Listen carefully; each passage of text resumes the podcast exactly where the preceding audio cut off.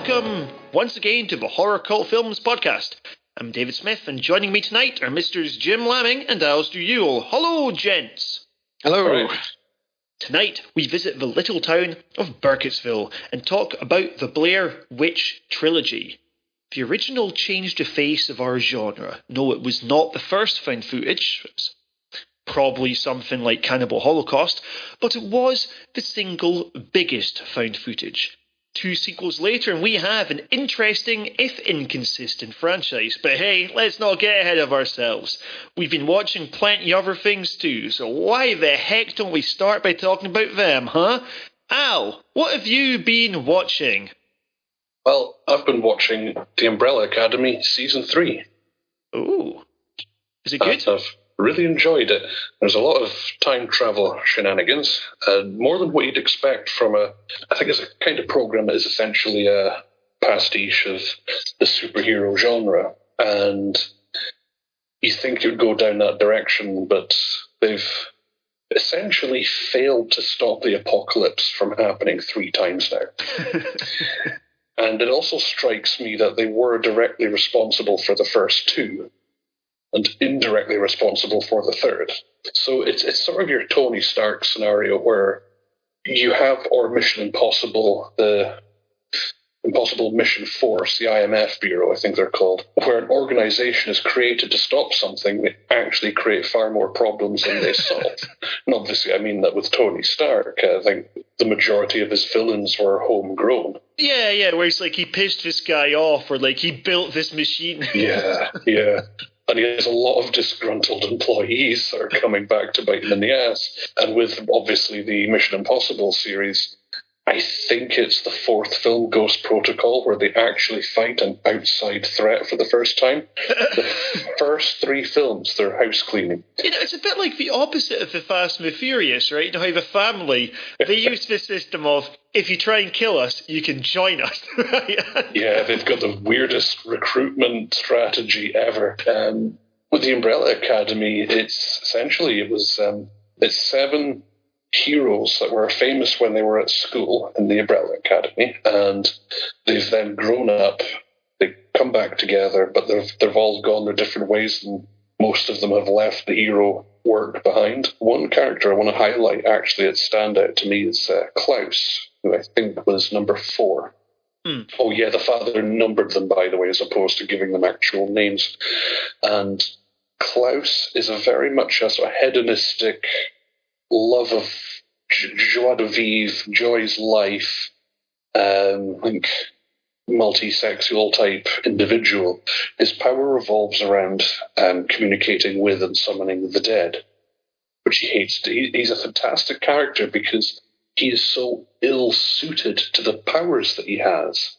And that's not something I'd say I've encountered much in the superhero world, where someone has powers, and not only do they not want them, they're completely ill suited for it. Klaus is all about life, his powers are all about death.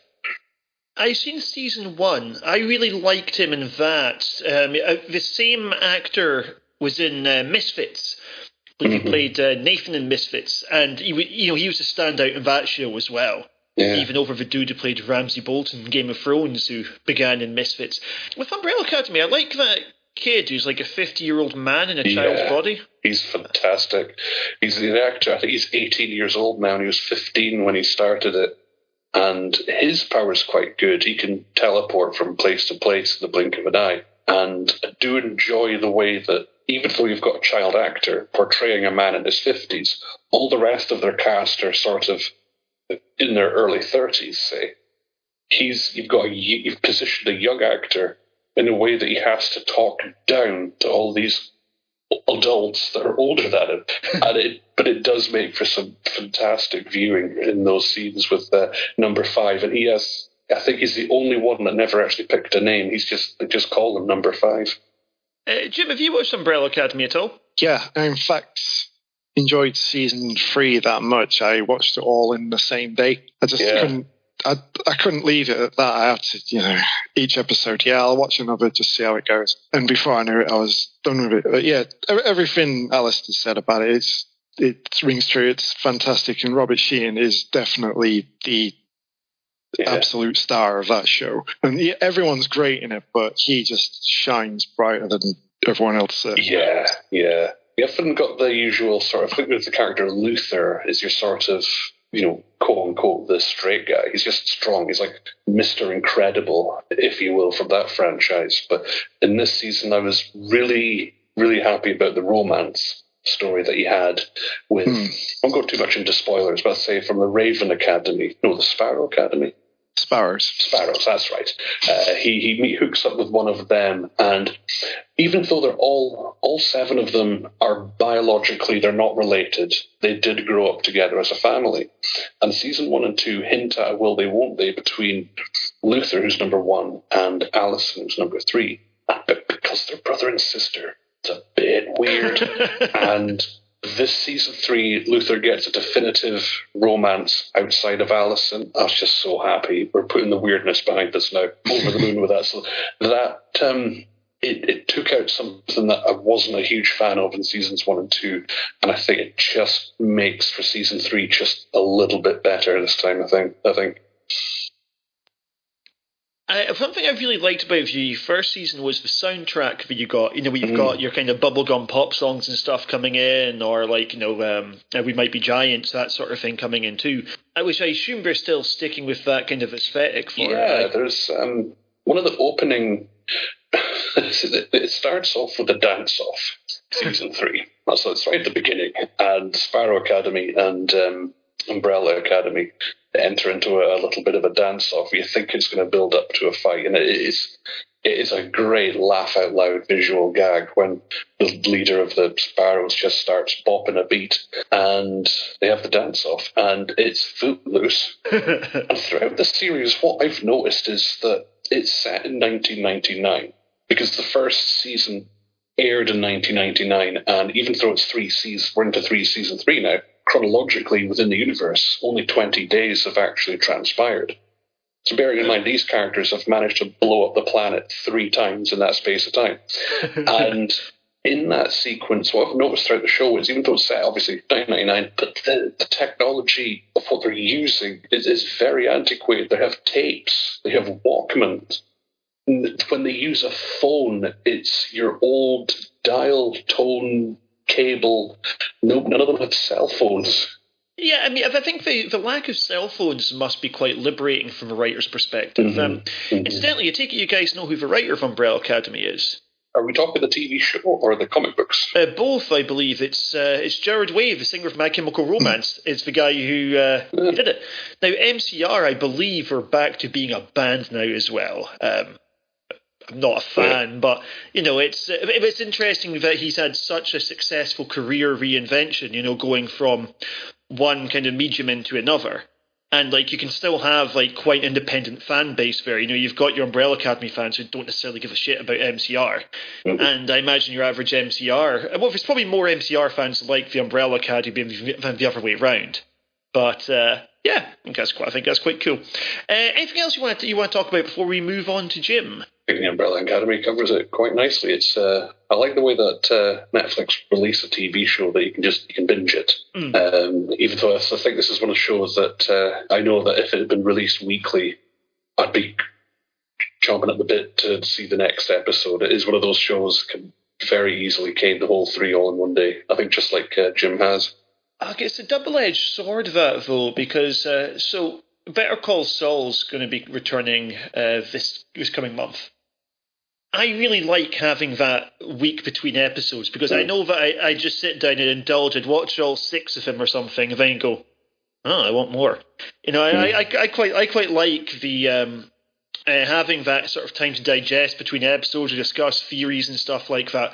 So I sort of worry that nowadays it's so easy to consume an entire series that uh, you know you're sort of like it feels less special when you find one that you like. Uh, uh, that's my personal take. I would say that it, it, in a way that if let's say we're watching a TV show and we only have the one episode to chat about on a weekly basis, then we'll have to really go into the nuance of that episode, what this could mean, what that could mean. And the conversation, I suppose, if a TV show is released all at once, kablam, then the conversation's then reduced to talking about the broad strokes of the series as a whole. Mm-hmm. I mean, I suppose it depends on the sort of show, though, right? Because like something like The Sopranos, um, I absolutely love The Sopranos. I don't think it mm-hmm. lends itself to binge watching, though.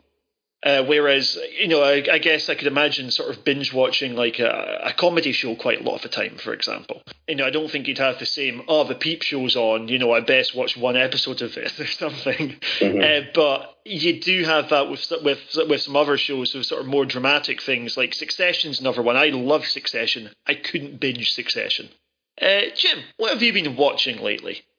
Well, sticking with Netflix and binge watching, I watched the rest of Stranger Things season four at the weekend as that launched Friday, I believe it was. Uh, very good. I'm not going to go into it too much because uh, I think we spoke about this last time as well, but it was a great conclusion to what I think is probably the best series of the lot so far. Um, some cracking moments, and there was one particular bit I'm sure you've read about it online by now, which involves Metallica's Master of Puppets, and it just got me so hyped. And just as it got going, my Netflix stopped. And thought oh, I had no. a power cut for a moment. Disaster. But uh, yeah, I have no idea why that happened, but got so hyped and then nothing. The screen just went black. I thought, oh, is this, is this part of the act? Or, you know, but no, it's just kind of took me out of that moment. But other than that, yeah, cracking series. Also, I have watched the Batman finally. It's one I'd put off for a little while because, just well, solely down to the running time, really. I mean, Batman is probably my favorite superhero, but after so many years of the kind of same retread, I mean, Zack Snyder pretty much rebooted it and we went through all the parents getting killed thing again, and yeah, I think in the we've seen we've seen Martha and Thomas Wayne die like four times. Yeah, so all that, and plus I find with a lot of the older Batman films, even though I really like the Chris Nolan ones, mm-hmm. they there's far too much self importance with them. But yeah, I, I, I found with the newer one that it didn't kind of have that. Yeah, it was serious, but it didn't feel as self important as the previous Batman films we've had in like the last 10 or so years. And that was refreshing for a start. And it was just a decent story. I enjoyed the Riddler as a villain and uh, the the way all that unraveled. And when they finally, conf- well, when Batman finally confronts him at the end, that was a pretty neat part as well. Uh, again, not wanting to spoil it because it's fairly new. Um, just yeah, I had a good time with it, and you did not feel that running time. I thought. I mean, that was one of the big mm. things that put me off it. But having finally seen it, yeah, pretty good. And speaking of films with, oh, sorry. I was going to say on that one, I was totally going to back you up on just about every point there. I think Riddler was fantastic. I think it was the best representation of Gotham that we've ever had. Mm. Like with the Nolan ones, I really like them. They just look like New York City you know. Yeah. And um, there, you just kind of got a real feel for what this city would be. It just felt so immersive. So yeah, you're totally right. I thought the plot was a bit annoyingly convoluted, though, because you know we know that all roads will lead to the Riddler at some point. Hmm. And then they've yeah. got this bit at the beginning where they're like, opening 20 minutes, here's the entire cast, right? You get you meet them very briefly. And then, like, two hours later, they're still referring back to that opening scene as if you know who any of these people are. Yeah, yeah I do find that a bit condescending when films do that sometimes, especially like when they flash back to something that happened five minutes ago. But, hmm. you know, a few little niggles here and there. I mean, it's not a perfect film by any means. I'd say it's a four star movie myself, but really enjoyable, really good Batman film. Um, another really enjoyable film, probably the best film I've seen this year, is RRR. Uh, ah. It's uh, an Indian film that is currently on Netflix, and I guess the best description of it would be an action epic where we see the rise of the resistance against British colonization in India in the 20s, full of some of the best, most ridiculous action and stunts you've ever seen and one of the best dance offs you'll ever see in a film as well. Uh, it's about three hours long as well, and normally that would put me off, but uh, from the get go with this, I was hooked and just could not stop watching till the end. And even the ending was just pure ridiculous action fun. And it's probably the most uncynical action movie I've ever seen as well. Everything is so sincere. The friendships on the film, the action, the motivations. They even have their own awesome little theme tunes throughout the film as well. And I was just so hyped watching it all the way through. Just every little thing that happened, just doing little air punches. It's just ridiculous. And you, you really need to see it. It puts Hollywood to shame. Oh, yeah. I mean, uh, I've not watched it myself yet, but like Twitter has absolutely gone crazy about this film. You know, everyone fucking loves it. Everyone swears by it. It, yeah, it sounds impressive.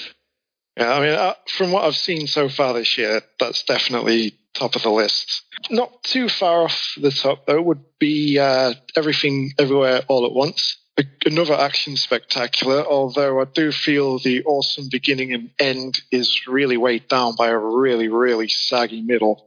Oh, I, you reckon? I thought, I thought the middle yeah. right. I've, maybe get slightly too goofy at points of the middle, but I, was, like, I just couldn't get on board with the bagel part, for instance. Hmm. Uh, if anyone's not seen this film, I've uh, seen the film.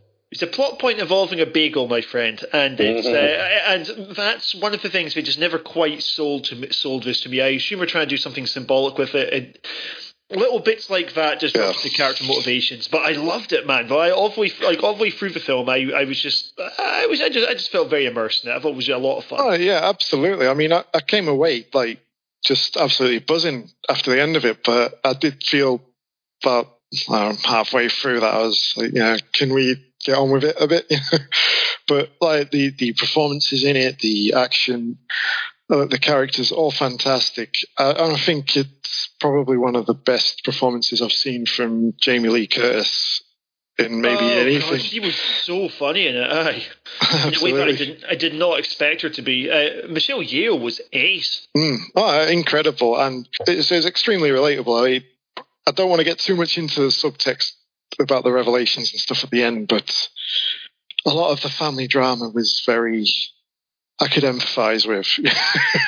I've also you've got the kid who plays Short Round as back as the yeah, uh, husband.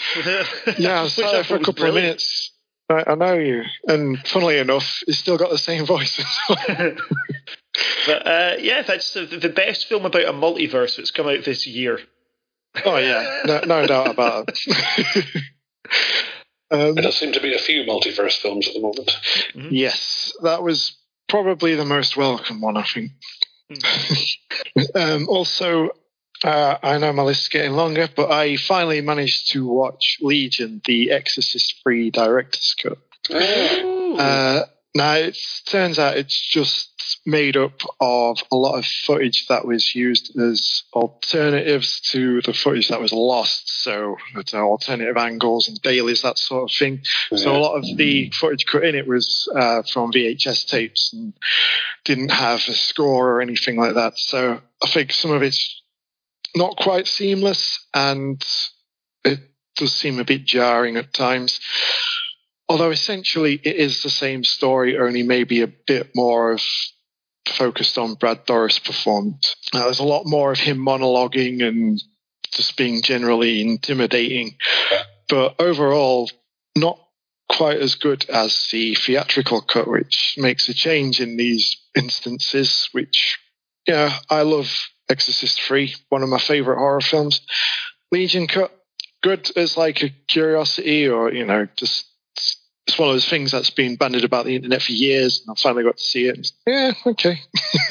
yeah, yeah, I was quite like that entry in the uh, Exorcist franchise. Certainly a markup for Exorcist Two: The Heretic. Yep. yeah, it's a bit like um, it's a bit, a bit like Psycho 2, where uh, because the, the first one is so damn good, mm. it, almost like you, you know, like the third Exorcist film would be the best in the franchise without the first one, obviously. Um, yeah. It's far better than the other four. Um, there's four others, isn't there? Uh, yeah, you've got the Dominion. There's a few, quite a few yeah, prequels now. Yeah. Three, three others actually. Yeah, it's definitely this. It's definitely the, this, the the best of the sequels. But it just doesn't seem that special because it's following something that's so fucking good, you know. And as mm-hmm. Psycho Two is the same. I think it's by far the best of the uh, three Psycho sequel sequels. Um, it's just because it's a sequel to the Alfred Hitchcock one, you know. Yeah, it's. I mean, it's certainly a lot going for it. Uh, Exorcist three. and it, it follows on, I think, correctly from how you should have followed on from The Exorcist in a way that Exorcist 2 just didn't. Uh, have you got any other what last ones you want to mention, Jim? Uh, I've seen Jurassic World Dominion recently, um, but that didn't particularly thrill me all that much. In a film series about dinosaurs, and this finale in particular, we've got to a point where dinosaurs have actually got out in the world, they're taking over. So let's do a film about genetically modified locusts instead. Oh fuck yeah! It was ridiculous. Like a company to go, we're going to make some super locusts that will eat crops made by other other food companies, and nobody will notice this apparently. that, uh, that's a completely different film. That that shouldn't have been. No. I'll, I'll give, I'll give, the Jurassic World this, finale, I should say. I'll give this like I personally enjoyed it roughly as much as the other two Jurassic Worlds, which uh, and I enjoyed all three of them more than the second and third Jurassic Park. Obviously, the first Jurassic Park is mm-hmm. a completely different league from anything else in that franchise. But I think the good thing about this one is I expected Ellie Sattler and Alan Grant to be cameos. I was really hmm. pleasantly surprised that they get they definitely get more than half the film. Yeah, th- I mean, they did have that going for it, and it wasn't as self-referential as I was expecting as well. I mean, there was mm. the odd bit here and there, you know, call back to the first film and so on, but yeah, it, it it was definitely a lot more restrained than I was expecting when it came to using the characters from the original film. Although I must say, Vince Vaughn has been done an injustice. Uh, where was he? he, was, he was playing the character Nick Van Dyne from uh, The Lost World, Jurassic Park 2. I think with uh, what's his face, Jeff Goldblum. I think you got a lot of really good, clearly improvised bits from him. He was he uh, he really gave a lot of the comic relief. I liked when he the bit where he's just looking at the camera and goes Jurassic World. Not a fan, but. Uh, yeah, I think the worst thing about these films has been Chris Pratt from the beginning. Uh, like, mm. it's not even that he's a bad actor. Um, it's just his character is too good. You know, we never yeah. buy yeah. He's, like it's a bit like yeah. to, uh, Tom Cruise in the Mission Impossible films. We never really buy that he's in much danger. It's just he's also less likable than Tom Cruise in the Mission Impossible films. Uh, with Tom Cruise, there's this bizarre kind of energy that he's able to bring to uh, to anything. You know, whether you're mm-hmm. watching like uh, Top Gun or something like Magnolia, you know, there's an intensity about his performance that it's almost quite quite addictive. And Chris Pratt just doesn't have that presence. It's also no. not helped that him and uh, Bryce Dallas Howard, I genuinely can't think of two romantic leads that seem to like each other less. Yeah, yeah. They're, they're just bound together with mutual indifference. Yeah, like you never buy that there's any particular warmth between them here. I mean, maybe it's bad writing. I think the acting, there's just not, there just isn't a chemistry there. I have to say, one other thing I picked up on watching that was it was edited really, really badly. Like they wanted to just skip out on someone walking a couple of steps, so they would suddenly cut to them being the other side of a room or near someone. it was like it was edited by someone who makes TikToks for a living. it was just really badly done. That or would it be someone really that, uh, plays uh, Skyrim and they want to fast travel? Yeah, it's like literally it, it, would skip a mm-hmm. few steps just just for the sake of it, and it just was so disjointed and jarring. It really aggravated me at times. And uh, one that I believe we disagree on is uh, uh you watched the uh, the Black Phone, didn't you? Yeah, yeah, yeah. Really good. That um, I was I've been looking forward to that for a long time. I mean, it oh, must have been. Some what you thought was shit. No, yeah. no, absolutely yeah. Yeah, yeah, really yeah, it's great. It's great, isn't it? yeah, I mean, I remember seeing the trailer for it. It must have been when I went to see The Invisible Man you know, like just before the, like lockdowns and COVID and everything. And because I, I, remember taking uh, my daughter, and yeah, yeah, definitely. Um, and we are both like, oh, that black phone looks great. And then it just kept getting delayed and delayed. And yeah, finally got to see it. So, you know, there was a bit of hype from my point of view, especially after seeing Sinister recently as well for the first time. Mm-hmm. so, again, you know, I'm pretty hyped for that, but doesn't quite hit the heights of Sinister, but was still a really enjoyable, kind of Stephen King style horror is really good. Mm-hmm. Yeah, well, it's me. It's Joe Hill, Stephen King's son, uh, mm. his source material, and the short story it's based on is not a particularly remarkable short story. I say that as a Joe Hill fan, by the way. Uh, NOS4A2, which is spelled like a car number plate, which is why I tried to say it like a car number plate. That's well worth a read. But my favourite thing about this film was I thought the two kids were phenomenal. I thought, Oh, like, yeah. I totally bought their relationship as brother and sister, you know, and it gave a lot of depth to uh, to the movie. Like, if I'm a, like, I didn't like the the way that the two plot strands they had, you know, her investigation Hmm. and him being captured. Without going into spoilers, I didn't really like the way that they connected by the end. I, I, I thought I thought one of those two strands was done a disservice. Uh, Yeah. won't say which.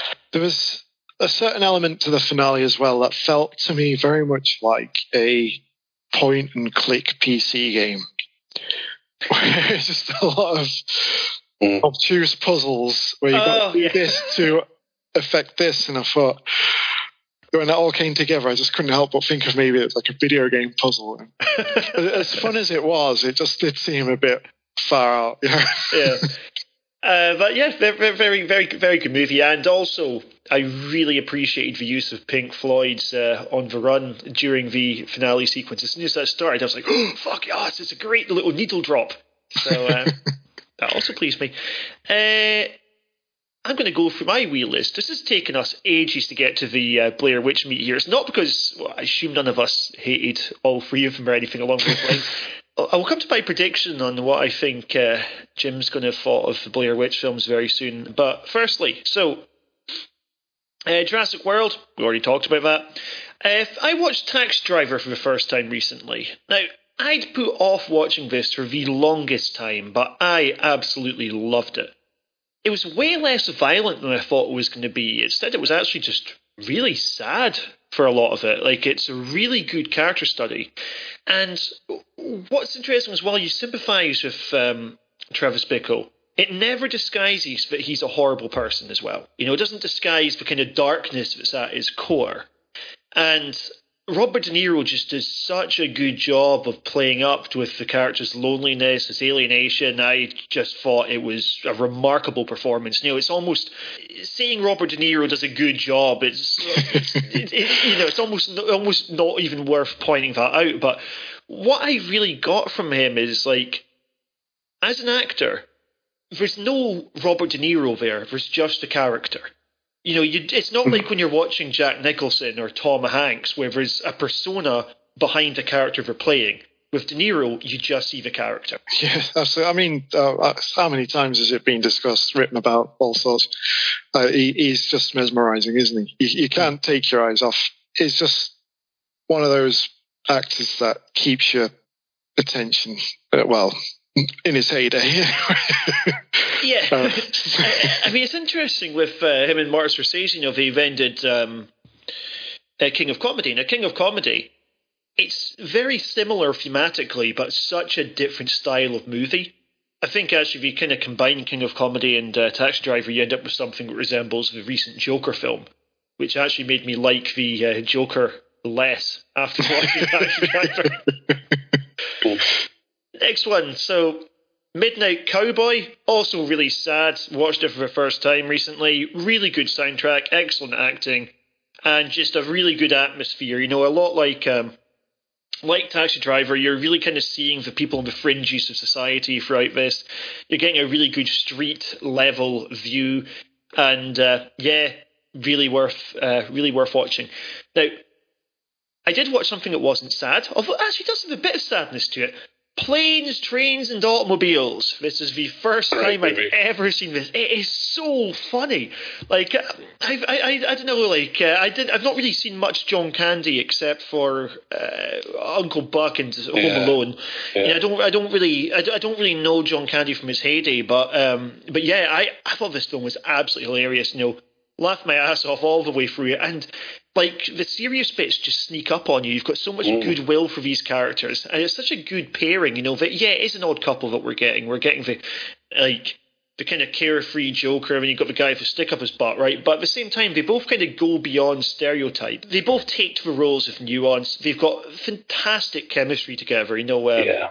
May not be romantic, but Chris Pratt and Bryce Dallas Howard can learn a lot from it. and uh, yeah, absolutely is because I, I watched that because I was after Midnight Cowboy. I wanted to watch a I wanted to watch another road movie basically, and that was just making all of a list of the best road movies. I was like, really? And uh, yeah, I can see why. Absolutely brilliant. I just want to chip in and say that of the Steve Martin films, I think that is one of my favourites. I've always enjoyed planes, trains, and automobiles. It's almost a go-to movie if you want a little pick me up. Just to give you a bit of detail that's in the background of one of those scenes in that film where it fo- camera focuses on Steve Martin and he's reflecting on the time that he's had with John Candy, sort of laughing and having these thoughts. His face changes. Apparently, that that wasn't actually scripted. The camera was just rolling, and he was thinking about all the fun he'd had working with John Candy in real life. They thought that's actually really good. Could we use that in the film? For the flashback montage of you and John Candy together, and Steve Martin was all for it. I just, I just love that detail. Without going into spoiler territory, I mean, I know it's an old film, but you know, some people, some people have never seen it hmm. before, um, including me until last week. And without going to spoil, spoil territory, it's worth googling to see what the alternative ending for the film was, because the ending we got wasn't quite what was meant to happen. It was a much hmm. darker ending that they originally had, and uh, it just went down like a lead balloon. So using the footage that they had, that they had left, to manage to just kind of make what we see. But yeah, I, I thought was I thought was phenomenal. Um, I did see another horror film, by the way. The uh, horror film that I watched was uh, the Killing of a Sacred Deer. Now, Killing of a Sacred Deer is initially really hard to get into because of the intentionally dulled acting. So like when I was watching this, seeing uh, what's his face, Col- uh, Colin Farrell, and he's kind of doing this really monotone voice. I was like, what the fuck's going on? Has he forgotten how to act or something? Like, how was the director okay with this? But then as it goes on, like you kind of just get the vibe. Like the the characters live in a world where fate exists, and that's not a spoiler. It comes up very early on. And it's about what that would do to people, how that would change the way that you mm. respond to others emotionally, how you, your sort of sense of uh, your own future. And um, it has a really neat little premise that uh, once you find out what's going on about, say, uh, about a or maybe, yeah, about a third of the the movie, you then go, oh, I get what this relationship's all about here. And from there, just gets this really dark kind of humor comes into it. There's a, really interesting moral conundrum at its core. You really can't see where this one's going. I absolutely loved it. So, Killing the Sacred Deer, well worth watching. Uh, there's one other thing I think we all got to briefly tackle before we get to Blair Witch, which we, we will, and that's Kenobi has ended. Now, I thought Kenobi was generally fine. Like you know, I I, I don't really like the idea that we're getting a direct sequ- uh, direct prequel, sorry, to episode four, 45 years later, etc., etc. But at the same time, the, you know, for what it is, I quite enjoyed it. I think with uh, the finale, they did a good job of generating tension, despite that we know that the two leads are going to survive it. Because we go, well, they can't kill, um, we, well, the three leads, they can't kill Leia, they can't kill uh, Obi Wan, and they can't kill Vader, right? But they still managed to infuse it with enough, uh, enough kind of dramatics that I think it, I think it worked. Mm, yeah, I mean that final confrontation between the two was brilliant. Vader throughout the series has been very, very unnerving, more than he ever has done in the films. Mm. And I think I just really enjoyed seeing Ewan McGregor as Obi Wan again. I, I'm probably one of the six people who actually enjoy the prequel trilogy. Obviously, Attack of the Clones is in its own little garbage world, but the other two films I think are fantastic. But yeah, it was. I know it's not gone down too great with wider audiences, but I had a really good time with it. Hey, Alasdair, were you a fan? I was. I quite enjoyed it.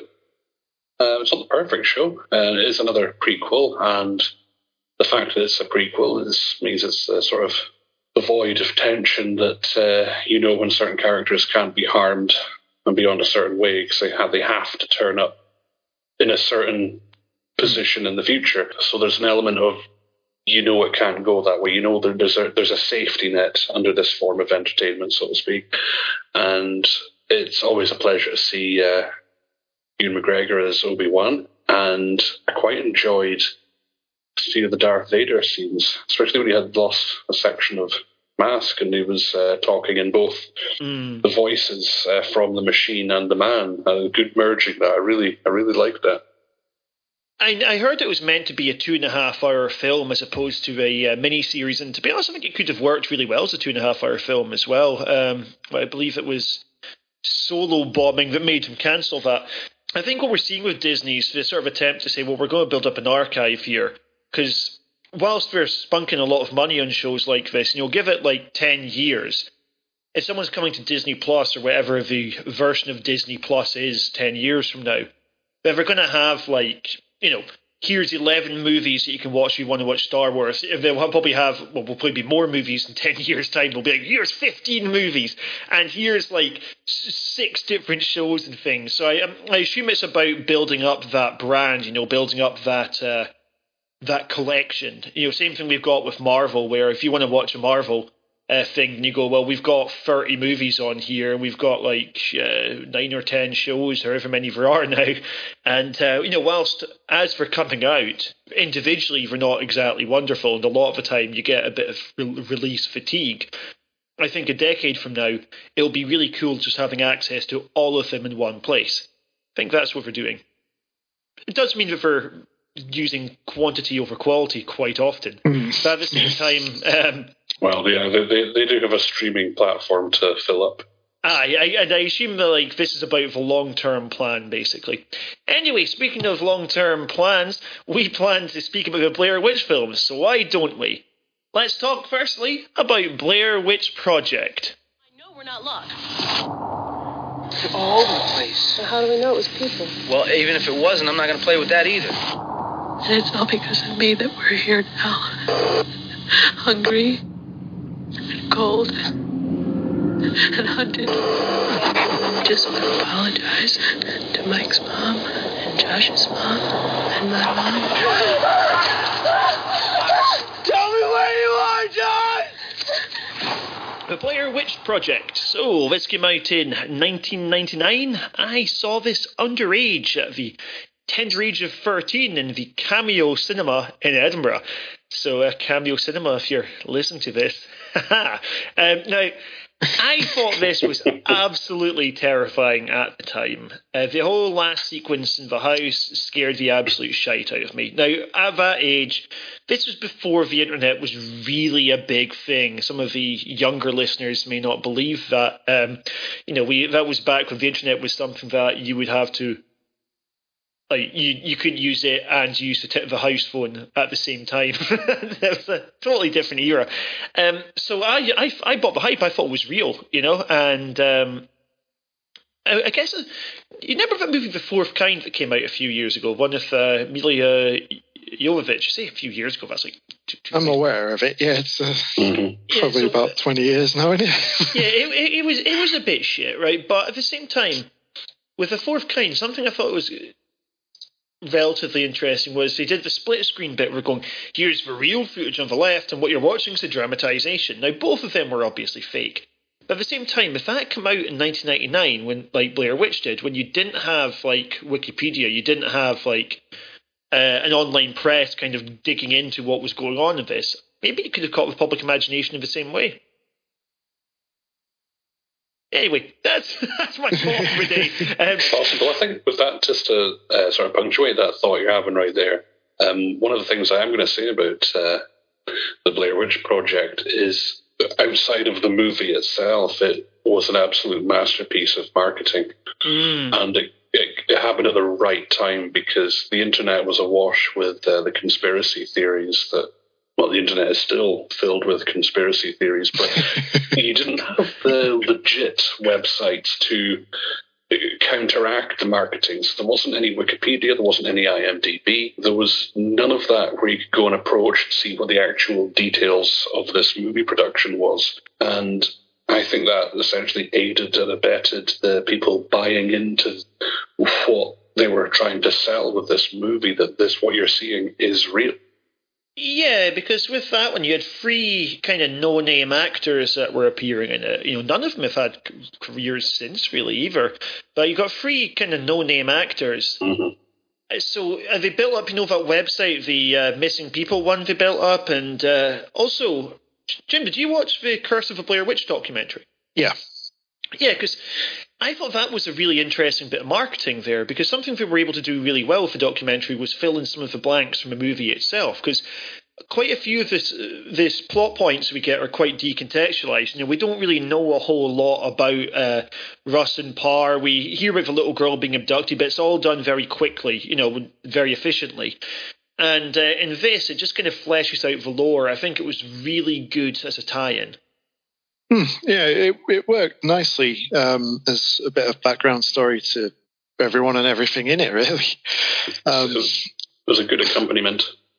Aye, mm-hmm. and we get again. The thing is, we get like uh, we get to see some of the relationships develop. You know, we've got Josh's girlfriend in it. You know, we we don't know what uh, from the movie, obviously, what other people's reactions are going to be like. You know, we know that uh, Josh mentions his girlfriend being worried about him, but at the same time, we, we it, really adds something to see that she misses him. You know, it's uh, when we also get the sheriff, Sheriff Cravens is notably not the same Sheriff Cravens from the second one. you know, I think it just adds to the world building quite a lot, and you get you know you get more history of Burkittsville and stuff like that. I just thought it was a really fantastic little documentary. Hmm, which I mean, even in the beginning of the actual film, you've got that great exposition dump of the documentary footage that they filmed, all the interviews with residents and so on. And mm. that does an absolutely spot on job of filling in the lore and everything we need to know about the Blair Witch up to that point, anyway. So yeah. that extra uh, special feature, documentary, whatever. That just that's kind of the icing on the cake to the whole experience. I think. In terms of I think world building, say there's like you need to put in what's relevant to the story, but often I suppose a, a writer, a creator will at some length create more of the world that won't make it into the story, but the reader or the viewer will need to believe that the creator knows what the universe is through through and through. And what the documentary shows is that they, they really did have it all identified and all laid out, and they knew exactly what the story, what the powers, what everything is behind the, the eponymous villain, the Blair Witch. And yeah, because we also got things like the stick figures. I don't think the movie actually tells us about the stick figures at all, does it? You know, they use it as like mm-hmm. it's there as iconography, and by the way, great iconography in these films. Stick figures, the rocks, it's, it's, things like that are just immediately immediately identifiable. It's so minimalistic as well, but very effectively uh, applied in the film. Aye, and I think with the uh, documentary, I think that aired on TV on the on the lead up to the movie coming out, mm. which I, I, enjoyed. That at the end, it it, uh, it, it brings into question the authenticity of the movie itself to kind of go, oh, we're sowing some seeds of doubt here, and also that you see where the footage was found because that thing comes back in Blair Witch Project mm. 2, but we'll get to Blair Witch yeah. Project 2 soon. So yeah, basically, uh, if anyone's got the DVD or Blu-ray then uh, make sure you watch The Curse of Blair Witch Project. I thought The Curse of Blair Witch, I thought was ace. Oh, and also, how much fun must have had had of designing all the old documents, like all the old drawings and things. That was so cool. I didn't know Burkittsville was a real place until very recently. It's uh, uh, Jed Shepherd, the uh, writer on uh, Dashcam and Host, uh, he was recently visiting Burkittsville. It's why everyone assumes he'll be directing the fourth one. And um, uh, yeah, he was showing photographs of cemetery and stuff like that. I just, I, I had no idea if he used a real place, so that was cool. Um, anyway, let's talk about Blair Witch Project. So, what are your overall thoughts on this movie, guys? Let's start with yourself, Alasdair. What do you think of Blair Witch Project? Really enjoyed it. As a minimalist project, a, a film, no CGI, pleasantly for a horror film, no jump scares. It built up mood, atmosphere, suspense, I suppose, a sense of dread. Um, there's so many of what this film does. You could see it being reused again and again in other found footage films. Like, we're talking, say, Grave Encounters, for instance, Paranormal Activity. There's, I mean, I think the entire, essentially, the found footage front, sorry, genre of movie owes a lot to the Blair Witch Project. Now, I know it's not the first uh, found footage, but it's certainly the found footage film that like exploded in a way that so few films ever do. This is that it's become famous to the point of you know people that have never even seen the film will still know about it decades after the film was in cinemas. Hmm, and, it's basically yeah. the doom of the found footage genre, isn't yes, it? It's the benchmark people yeah. have to measure everything that's come since. Mm-hmm, mm-hmm. Yeah, you got. I mean, there's a few things I would say that work to its favor as well. So you got obviously the interviews at the very beginning, and one of them talks about how you got a man stand, or, or the children would stand in the corner and look away, and that's what comes up at the end. But usually you'd get a a routine. Say the setup is not just setup and payoff. It, depending on the time between the two, you get setup, reminder, and then payoff. And there's no reminder for the standing in the corner. So I do believe one critique of the film was that a lot of people were confused by the ending, but actually. I kind of like the film more for that because it, it lends itself to re-watching, reviewing the film when you go back to the beginning and you'll immediately know what that's all about when the interviewer says that. Yeah, totally agreed. It doesn't hand it to you in a plate. And mm. if it asked you, it probably adds to the authenticity as well because you don't have this sort of signpost of, hey, remember this? I think um, I I was pleasantly surprised by how well it still watches. You know, if it, like, there's some films that I guess come to define an era uh, that when you you know when you're watching them again later, they just kind of feel, feel a bit caught in that era. Like as much as I enjoy the first Matrix or something like that, it's um, it's difficult to fully appreciate that in 2022. Whereas I would say with the Blair Witch Project, um, you know, it still watches to me, it still watches as well as it ever has done. You know, it's um, yeah, it's been influential. Yeah, there's a lot of films that have done things that it did, and some of them have probably, some of them are probably better than it. Like I'd say, Rec is a, it's a better found footage film, for example. But I think what we have here that I don't think I've seen paralleled by any other found footage is just this slow building sense of dread. You know, Alasdair used the word minimalism earlier, and this is very minimalist. You know, we don't see like anything during this movie. Yeah. Yeah. So much of it comes down to the, the sound design, you know, and uh, mm-hmm. or, or, like implications. Like a really small scene that I love is you know the beginning when we see the fishermen, right? The fishermen are telling their stories, and there's just something about like stopping off by the river and seeing them that sells that they're you know they're, they're getting further away from the safety of Burkittsville here. You know they're yeah. getting deeper into the woods. You know this this is basically as far as the locals will go. That sort of vibe, and. Uh, yeah, you know, once we're in the woods itself, you know, they are they're just a set of woods, but fuck, you know, they build so much so much atmosphere, such good locations there. I I think it's still really, really good. I suppose there's a they get paranoid in a way that you see rarely happen in films. Like another one that comes to mind is uh, John Carpenter's The Thing, and it it really builds up. I think we should need to talk about the cast as well. So we've got Joshua, I believe it was Michael and Heather, are the three film crew that head into the woods, and as part of their film project. So Heather's the one I think wants to be there. The other two, not so much. Mm. And it's a great source of tension. And when you try to sell a story, is these aren't actors playing a role; these are real people it, it really works. There, that sort of naturalistic, unscripted dialogue that they were uh, told to use comes across really well. It's it's not just the main cast either. It's literally everyone in the film, the people they're interviewed. You'd be convinced that these were just mm. the residents of that village. You've got you know a couple of the old people, you know, been there all their lives, can recount these stories. They do it so convincingly, and then you've got that woman with her kid, yeah. uh, and the kid's like trying to put her hand over her mouth to tell her to stop talking about the, you know, the scary witch and stuff. Like just all those little, all those little bits. There's just those bit parts.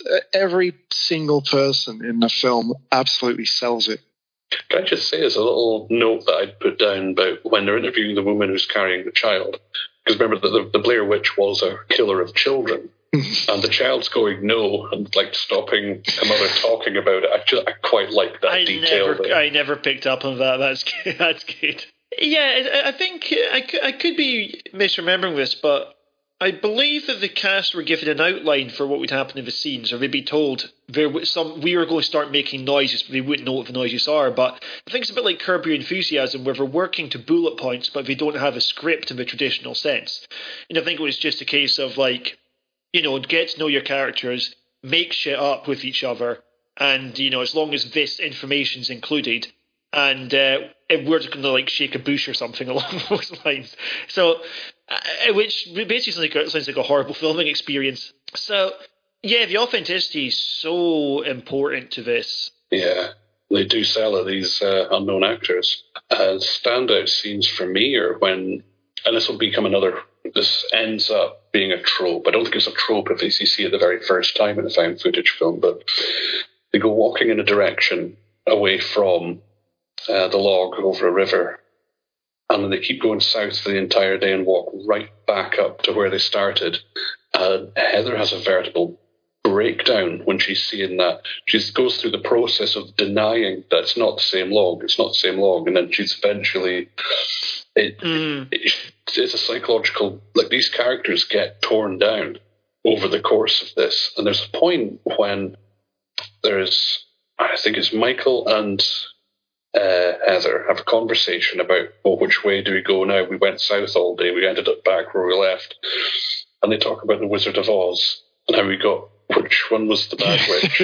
the one from the west. Okay, we'll go east. Like they, have been demolished. They're they're hopeless to such a point where you you are at the point of just flip a coin. What do we do now? Mm. And I just for inadvertent comedy elements. I quite I love that little bit of dialogue between the two. I mean, we might as well do this.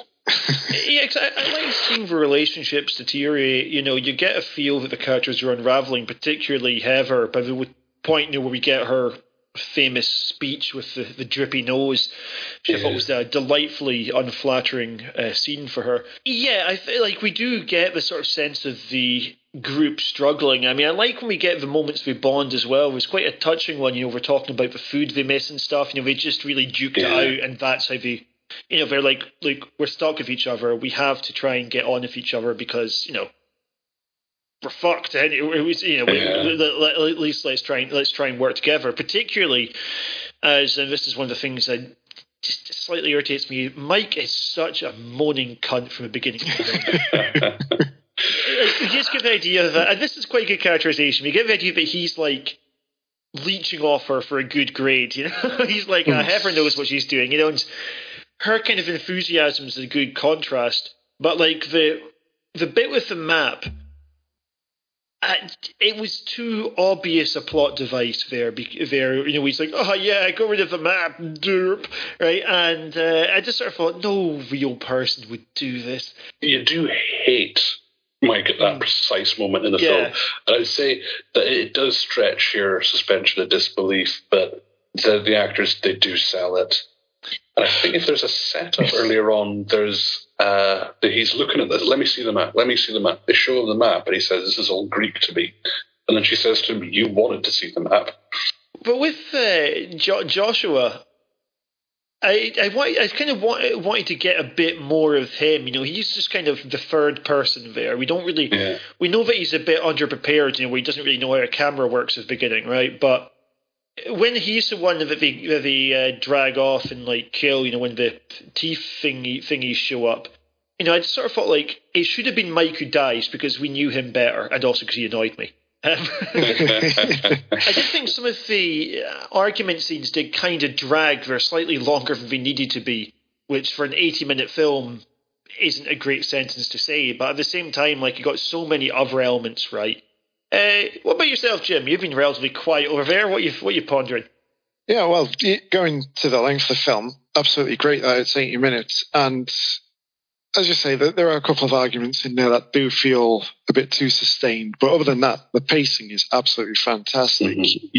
You start off with the, you know, the getting to know them. Then you've got the documentary shots. We slowly get into the woods. Uh, we spend the first night. Things are a bit creepy. So, you know, I believe uh, as Josh said, he, he, was woken up in the middle of the night because he just kept hearing like cackling and stuff. Uh, that, that's a really good setup. And then you know we get further and further through it, you start seeing the effigies, the rocks, and so on, and things just get creepier and creepier. And every night it's more and more disturbed. Just the whole build up to everything just goes so swiftly. It's it's brilliant. And for a film that's supposed to look know, rough around the edges, it's all shot on handheld and they're, they're running around the woods. I've got to say the framing of that film is absolutely brilliant. It mm-hmm. doesn't feel like there's a single shot wasted. Mm-hmm. Uh, and to say that it's supposed to look you know, like it's it's amateur, and so it's, yeah, it's probably not supposed to look as brilliant as it does. But going back to the bit where you mentioned Heather's scene where she's like crying into the camera, you know, she's yeah. scared and all that.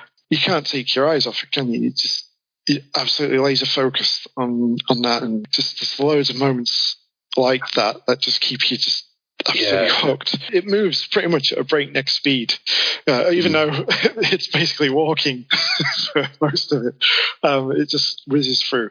Yeah, I was just going to say about the uh, the signature scene of the camera being held up, and it's unflatteringly. You see Heather's nose. I think her acting in that and her despair. She talks about the responsibility that she feels for letting down, like Josh's mum, her mum, Mike's mum. She let down everyone, and like she's this is a girl with the weight on her shoulders. And what I like is that if the acting had not been as good, then all the audience would have been focusing on is the dribbly nose. Yeah. Whereas you're actually you are actually buying that performance and taking on board how like terrible she feels that everything's gone wrong. And as soon as they enter the woods, everything went beyond their control. I want to say very quickly during one of the arguments, unfortunately I forget which one now, but it was quite late into the film, and I think do you remember when I think it's the guy Mike's got the camera and he's going up to uh, Heather and he keeps saying, "You're lost in the woods. There's your motivation." you don't know how to get home. There's your motivation. Mm. he's, he's just tormenting her. It's, I think it's after that, but it's, it's during one of these arguments where one of the guys has the camera because even though she's the main character, Heather's actually behind the camera for most of the film. But the camera's on her at one point. The guy's got the camera, and great line of dialogue this if you bite me one more time, I just love that dialogue in the middle of an argument. yeah, because obviously she's a girl, she's going to fight a little differently from how a guy would. Um, yeah, it's when they're running through the darkness and she shouts out, "What the hell is that?" Apparently oh there, God, yeah. I've heard there was something there that the the crew, the crew had prepared, and they didn't quite catch it and apparently, I don't know if they did multiple takes, but that was apparently the best one, and you never see it. But it, uh, you know, it does lead to your imagination. Yeah, fill in the blank. So it's interesting, no, because I would have just assumed it was by design that we don't see it because we see so little here. Like, it's interesting that it's about a third of the way through the film when we get the first scare sequence. And as far as the scare sequences go, there's really not that many of them. We've, the main ones we have are wake up to stickmen in the morning, a late night chase sequence for teeth. Then we come to the entire ending part of the house with, a little handprints. One, at least when there's a lot of hands like shaking the tent or tapping the tent. Oh yes, yes. That, is that not the same bit as the chase sequence? I could, I could be misremembering that. But well, that might be when they get out and run away. It could be that one. Yeah, like that yeah. whole atmosphere was just uh, absolutely spot on. I think the entire last sequence is is phenomenal. Uh, you know, the, the whole section of the house. I said, uh, first time I watched it, it was absolutely terrifying. You know, watching it now as an adult, it's um, you know, it's still it's still quite scary. Yeah. Uh, any negatives we want to be bringing in here? Um, I mentioned some arguments going for long than necessary. Yep. Uh, Mike being a money cunt. Yep. And, jo- and Josh feeling a bit less developed than the others. I'd say there's maybe a couple of continuity issues, or certainly in the. If this is meant to be like raw footage that has been untampered with, there's certainly parts where, at the beginning, you remember when uh, Heather's crossing the log for the very first time, mm. and you hear her voice like she's talking, but you see her lips aren't moving. This is uh, ADR uh, dialogue that's been put in post production, and there's also, I think, the opening sequence where she's like, "This is my home. This is this is my living room," and her makeup's all done. And she gets in the car. They go pick up another one of the crew, and then they go to their first location, and she's applying her makeup in the wing mirror of a car, which should already be on because I saw it on earlier. Um, so it, there's, but the thing is, because they like to toy with the audience psychologically, it's one I can't fully put down to a goof. It mm. might be intentional. There are goofs in uh, Blair Witch 2, which I'm looking forward to getting to. but um, yeah, this one certainly had moments that sort of made me think. But because of the nature of the Blair Witch, I can't fully put it down to a goof. It might be something just to mess with the audience. I think it's a really interesting point. The first one, I mean, they're both interesting points, of course, but I think the uh, point about uh, the tension between is this raw footage or not, right? And yeah, it is strange that there's still an editing process that's been applied to them, which I assume is just to make a film more visually interesting. But it isn't. But you're right, it isn't consistent with just here's the tapes, and we're just showing what what was on the tapes in order. Rather, what we're getting is uh, you know here's an edited version of what was on the tapes. Here, here's your highlights. Here's your greatest hits. but yeah, I, I, did like the Heather's personality. Her enthusiasm is such that when when the camera is on all the way through it makes sense because mm-hmm. it's becoming such a I, I, I, guess a tropey question now of well, why is the camera still on? It didn't annoy me in Blair Witch Project like it does in some other horror films. Yeah. You know, you get somewhere the characters are being intentionally performative to the camera. Like my personal favorite from footage is the uh, Big Finish. And the Big Finish, they're performing all the way through it on camera. You've had a few like that, like the last horror story does the same things. It's told from a killer's perspective. You know, it makes sense that uh, you would have him like filming every detail. But then we're watching something like Cloverfield, which just gets around it in a much less elegant way. I mean, fucking Cloverfield, they leap over roofs carrying this camera. like, the camera survives the helicopter crash. So, yeah. Uh, yeah. Why are you still filming at that point? Yeah, absolutely. A really small part, but I can't help but think this. Somebody needed to suggest following the river to get out of the woods. Well, yeah. like, I, I, get that they could they could have him following it and then it not like they just find themselves still nowhere, like going back to the same place. That would be really cool. In fact, it would be really effective as if they followed the river and then still wound up back at that log. Yes. I was going to say another thing about this film is that with horror films, a lot of characters don't always make decisions that are entirely sensible um, because we have to have them all killed off in interesting ways. And following the river aside, most of what they do makes sense. Yeah, it's a logical through line in this film that I do appreciate for horror. And I, I, imagine after a few days of not eating and being lost and being tormented, your decisions are going to be a little questionable anyway, regardless of what situation you're in. You know, the River Point does remind me the Blair Witch Project game is uh, is pretty good, and um, something that I really enjoy about the game is it's got a randomly kind of generated map, or it's the same bit, and the connections are gener- are randomly generated. So you so you follow the river, but you always end up at the same spot. Like you always just end up doubling back on yourself unless you go to a very particular location to advance into the next section of the map. And it's so good for just completely discombobulating you as a player. You're like, I can't learn the layout of this map because the map makes absolutely no sense. Yeah. And uh, yeah, so recommended. As you with the game, the uh, last couple of hours are a little bit too plot heavy, just where you just get lots and lots of cutscenes and it kind of pulls you out of it a bit. But there's some good background there. Uh, and again, bits that are referred to in the documentary show up in the uh, video game as well, so that was really cool. Anything else you want to say about this film? Like, uh, it's, it's, you know, it's so much has been said in the past. I don't know if we're necessarily be bringing a whole lot of new things to the Blair Witch Project, but basically, I really enjoyed this. I liked the escalation. I liked just the sense of how fucked they are in, during Act One, and then that allows the scares in Act Two to have a lot more impact. And then, you know, Act Three, once we've had um, uh, Mike go missing, I, th- I think it just manages to somehow step up a notch all over again. It does all this without any jump scares, without having mm-hmm. music and things even in it. It's just, yeah. Uh, basically, I, I really enjoy this film, and I was delighted that we chose to go with this one because it meant I got the chance to rewatch it.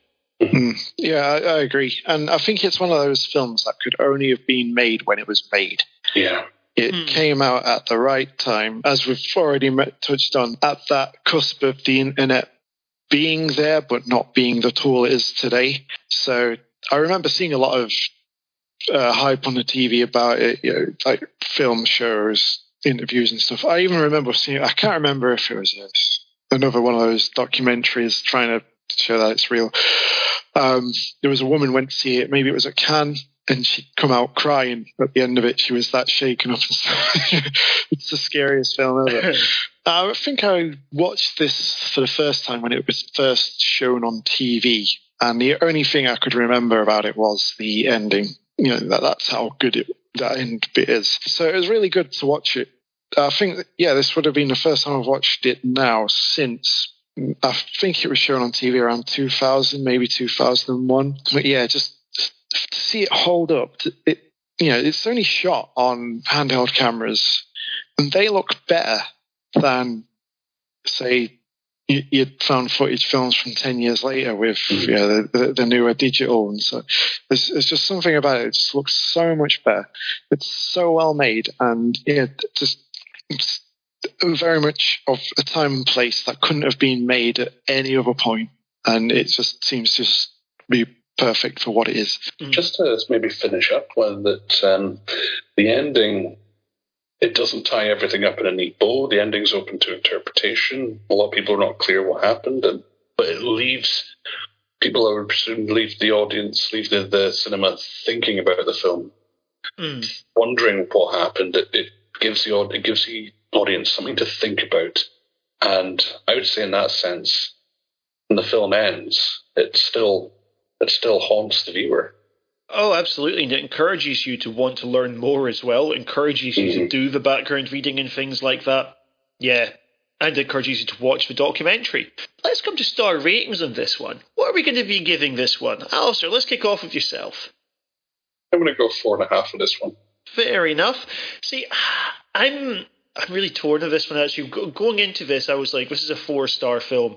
I think I've kind of even talked my myself up to a five. I just I just think myself, you know, um, eh, maybe it's more about the the greatness of the movie, I suppose, rather than and like its influence, rather than like mm. just objectively what it is. You know, a bit like Halloween isn't my favorite slasher film, but you still recognize that as such a great, important piece of work. Yeah. And um, you know, I think Blair Witch Project it has the same kind of importance as something like Halloween does. Uh, I guess like with found footage, found footage isn't a genre in the same way that um, the same way that slashers are. I think of found footage as being a storytelling technique because you can still have subgenres within found footage. Like, you know, you go, well, here's our zombie found footage films with Rec. You know, you go, like, here's our uh, flesh eating virus uh, found footage with uh, The Bay, for example. You know, you've got quite a lot of ways that you can tell different types of story with found footage. And Blair Witch is the benchmark by which all found footage films are basically judged. And so, yeah, I think I'm actually going to have to go up to five. What about yourself, Jim? What do you reckon? at face value, definitely four out of five. Like the, the cracking film, very tight, very lean. Uh, not perfect by any means. Perhaps lacking a little in tension and scares for a good deal of it as well. But yeah, just solid four out of five for me. Hey, well, we go from a uh, film that got uh, four, four and a half, and five to a film that I do not think is going to get, be getting that. Well, just quickly say, just one last final thought on The Blair Witch is basically that even though we could say it's a flawed film in some aspects, that actually adds to its authenticity because we, the audience is sold right off the bat. This is not a film made by professionals and yeah. you go in sort of giving it that sort of leeway. With found footage films, I always find myself doing a bit of sort of role play with the material that I'm presented. I pretend that I'm like an investigator and I'm watching this movie for the first time, all these videotapes, and reaching my own conclusion as to what's happened. So that's sort of a little interactivity I like to have with found footage movies. Fair enough. That's that's uh, that's, that's, that sounds like a fun way of approaching them. Uh, oh, as you mentioned, the directors. So got Eduardo Sanchez and uh, Daniel Myrick. Daniel Myrick didn't really do anything after this. So Eduardo Sanchez, we've seen uh, did uh, Altered, which I thought was a bit shit. Good premise, not particularly good film. Uh, Lovely Molly, I thought had some potential to it, though that was all right. and uh, I believe he was one of the directors. He's done quite a lot of TV. Did Yellow Jackets? Oh, and the Bigfoot movie called Exist, which I wasn't a fan of either. Basically, I'm just like, it's inconsistent. I think a very inconsistent director, but did this really great film early on in his career, and uh, you know, I'd love to see love to see another film like this. Oh, uh, by the way, another great found footage, Lake Mungo, a totally different vibe from Blair Witch Project, and it's uh, you know very different kind of movie, still uses the same techniques. Anyway, speaking of films that uh, are completely different from Blair Witch Project, let's move on to Book of Shadows, Blair Witch Project Two. On October 27th, forget everything you've heard. Forget everything you've seen. Because this time, the truth is scarier than fiction.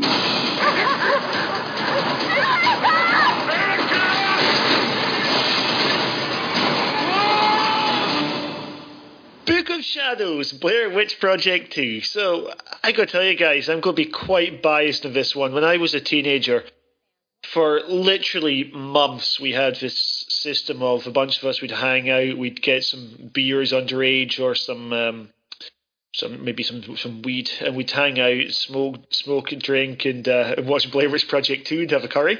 You know, there'd be a point where we could basically do a karaoke of the entire movie. I, I've always had this a guilty pleasure, like this, Rocky Four and Commando are my kind of favorite kind of tra- uh, basically. Um, so, I mean, this is not a good movie at all. It's, It's not high cinema. now, I'm going to give a couple of predictions here. Uh, my predictions about the way Jim's going to respond to these, these sequels. I reckon Jim is probably not going to like Blair Witch 2, but will like it more than either of us, Alasdair. And I reckon, I reckon Jim is also going to have a really mental opinion on the third one, where he's like, ah, it's probably the best of the franchise.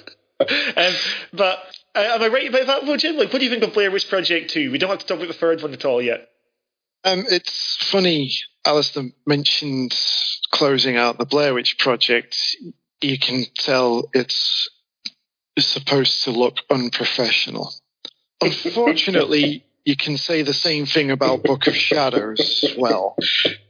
It's extremely unprofessional. I mean, it, uh. it, it didn't start well and continued down that path. I think it's the most Y2K looking film I've ever seen. Yeah. Like you, you don't even need to know what it is. You could take away all the title card and the credits and everything. Just play it, and you're immediately taken back to the year 2000. Yeah, mm. it's cram packed full of crap nu metal. Uh, the, the cinematography is absolutely abysmal, and the direction. I was actually quite surprised to see this was someone that had made films before. And Oh, not yeah, just yeah. music videos. Yeah. He's a very, very accomplished director, Joe Berlinger. You know, he's um, you see the stuff that he's made. he, he- it's mostly documentaries. The Paradise Lost trilogy would be his uh, main calling card, you know. And um, although he did that, that movie, extremely wicked, shockingly evil and vile, uh, in the one about uh, is it Uh, yeah, uh, Ted, Ted Bundy, is it? Yeah. Yeah. With uh, with that guy from High School Musical, I believe. Um, but uh, oh, and, and he did he did uh, he did this really good documentary about Metallica, some kind of monster. Mm, yeah. It's, it's so like fair play to Metallica, the absolute bravery of them actually letting him put that film out. Like it, they come across as so like it's like watching The Office or something at points or Spinal Tap. Like they come across as so ridiculous and self-important. I absolutely adore that. So yeah, it's a shame that this is such a, a piece of shit. He's cited studio, uh, studio interference. Um, but the thing is, I don't believe you can make a good film with this footage anyway. Like uh, he says at the beginning, you know, when you've got the Marilyn Manson track. Apparently, he was originally going with uh, Frank Sinatra, Witchcraft, which we did, and uh, he didn't want to include the little bits of violence during the credit sequence. I think it would have been a better opener, but at the same time, I also don't think it would have made it an amazing film. I think the Yeah. the footage interspliced at the beginning just gives away everything you're going to watch Yeah. later. really does. Mm-hmm. But what they're trying to do is build intrigue of what's going to happen here. But on the other hand, you're also undermining the story of what's coming. Mm, Um. All the, all the money shots. because we had no soundtrack or music or anything in the first Blair Witch, tonally, the difference in this is from like Tim Burton's Batman to then Joel Schumacher's Batman and Robin. That's the tonal shift between these two films. Although I could, I, I do actually enjoy Batman and Robin. no, I like the, That makes fun of I- us. I, I can kind of see the studio interference as far as soundtrack's concerned because I don't think there was a horror film made between maybe 99 and 2003 that didn't have a mandatory nu metal soundtrack. Yeah. Um, Thirteen Ghosts springs to mind. and yeah, it just looked so much like this guy had come from making videos for the Spine Yeah. Shank and Korn. Because the opening, like you've got the uh, spliced together bits of news reports and uh, other documentary bits, and then we get to our main characters, and you have these weird little flashback things about their you know, being in the mental asylum and so on. And I, I, I don't know, was I watching an episode of Charmed or uh, something else from that era? In fact, th- those TV shows from that era looked better than this film. Mhm. Like, did the studio also interfere with I what cinematographer they had, what cameras they used? It just looked so. For a film that's come off the back of a low budget independent film where they used handheld cameras, this looks cheaper. Yeah, yeah. Hmm. What I will say is I did quite enjoy the opening sort of interstitial sequence of news reports and talking about the first Blair Witch as a movie that exists within the universe of this film. I think it's necessary to establish that it's not another found footage film. This is a we're doing a you know quote unquote straight up movie here, but the initial film features as a movie within this one similar to how uh, Season of the Witch features shots of the first Halloween film. But if I can just take the moment to kind of go for the jugular on this film. First of all, Blair Witch 2, Book of Shadows. Throughout this entire film, there is no Book of Shadows. See, I was going to mention that, but I wasn't Yeah. sure if I'd zoned out at any point, and they happened to have it. Not that I can see.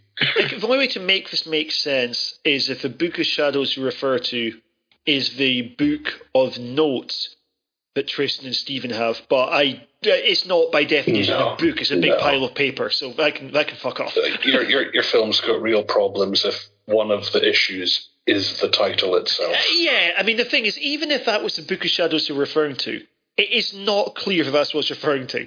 Nobody ever says Book of Shadows. At no, No. point is there a volume of text that is in any way relevant to character motivation. Um, it's not a MacGuffin. It, it's just, it's not. What the fuck does featured Book at of, all. Book of Shadows even mean either? It's like saying like, oh yeah, it's like a keyboard of jelly. Like you know, it's just a completely arbitrary kind of title. Um, I'm glad I'm glad to have to correct correct you on something. This is going to make the film even worse, right? Is Oh, don't. keep in mind that this wasn't pitched as straight up film. This is pitched for some reason as TV dramatization, right? And you're like, hold on, this in no way resembles a dramatization, right? This resembles a big budget horror film, right? If, this is a, if this is a TV dramatization, we wouldn't see the story from their perspective at all. We would just we would just see uh, the story the story of them killing Tristen, right? So, um, yeah, it, Oh, man. it doesn't right. make any sense. I'm, I'm going to continue with my going for the jugular here on some aspects. Now, what I'm about to point out can only be interpreted as goofs. Bearing in mind that we have a number of characters who are specifically shown to have unreliable recollections of events, and we are dealing with a film that has a bewildering array of flash forwards and flashbacks. Now, when Tristen, presumably possessed by the Blair Witch, um, and, they, and you see what happens on the crazy night where they shred all their own stuff. You see her putting the tapes into the wall. But she's filming this on a camera, the tape of which itself was found in that wall where she put it.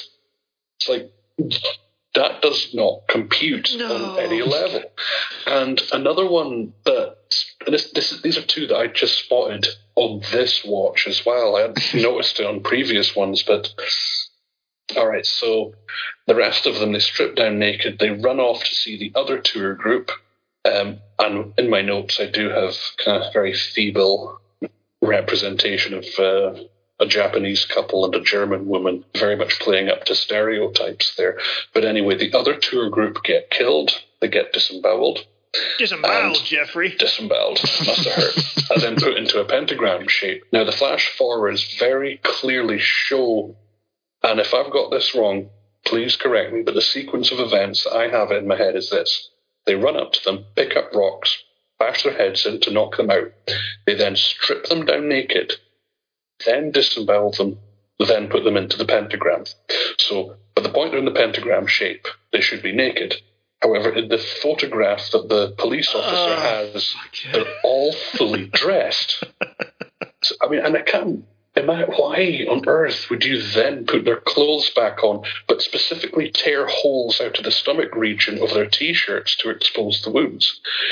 I, I mean, that is fucking stupid. the only thing I have for this is that there was very specific sort of nudity clauses for all of the actors.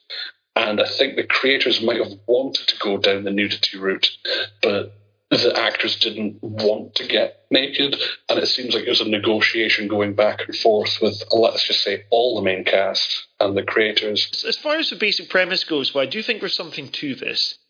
With uh, you know addressing the legacy of the original one, making a film that's almost kind of making fun of the sequel, and I like the basic setup of saying, well, we have uh, some academics, we have a goth, we have a witch, and we have a grifter, right? And uh, they- they're the people who are all going to be impacted one way or another by the film coming out. That in itself is relatively neat. And I also did like the um, the sort of basic thing of a tour group where where they're they're going to celebrate a work of fiction and then come away from it going, oh, we actually.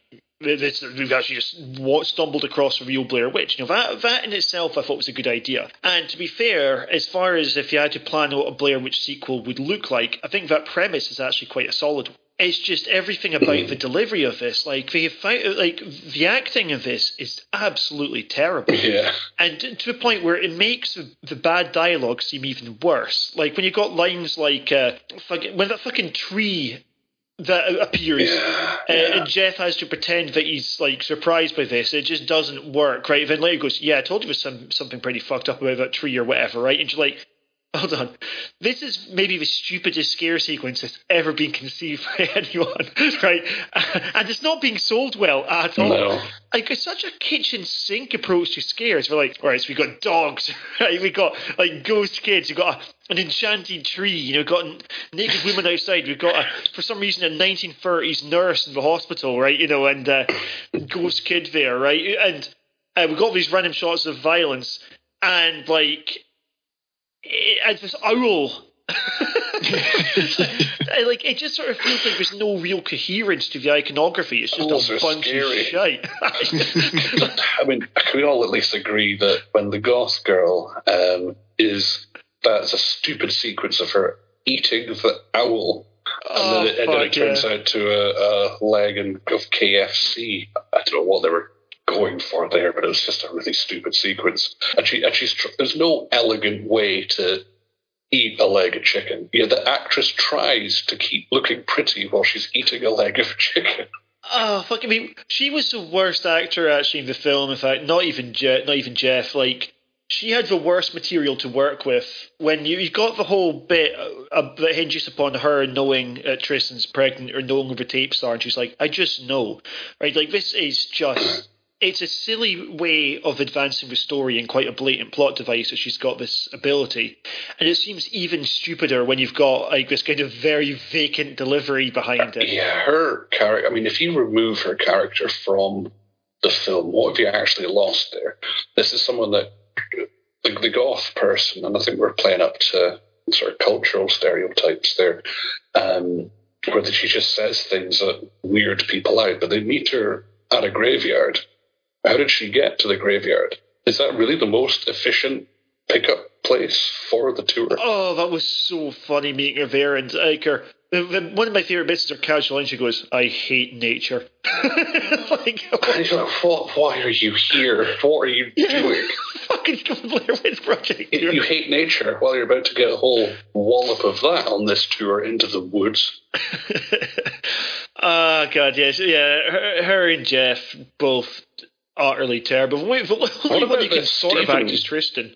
What Oh, about Stephen, Stephen? yeah. Because you pointed this out, but there was a line of dialogue he delivers so badly. And this is, I think, when they're chasing down Tristen and the the ending part for her character, and he delivers a line. What's like, "Oh yeah, what about you?" Or something to that effect. It was. It was. I'm not a witch. She's like, yeah, you are. Couldn't give a fuck.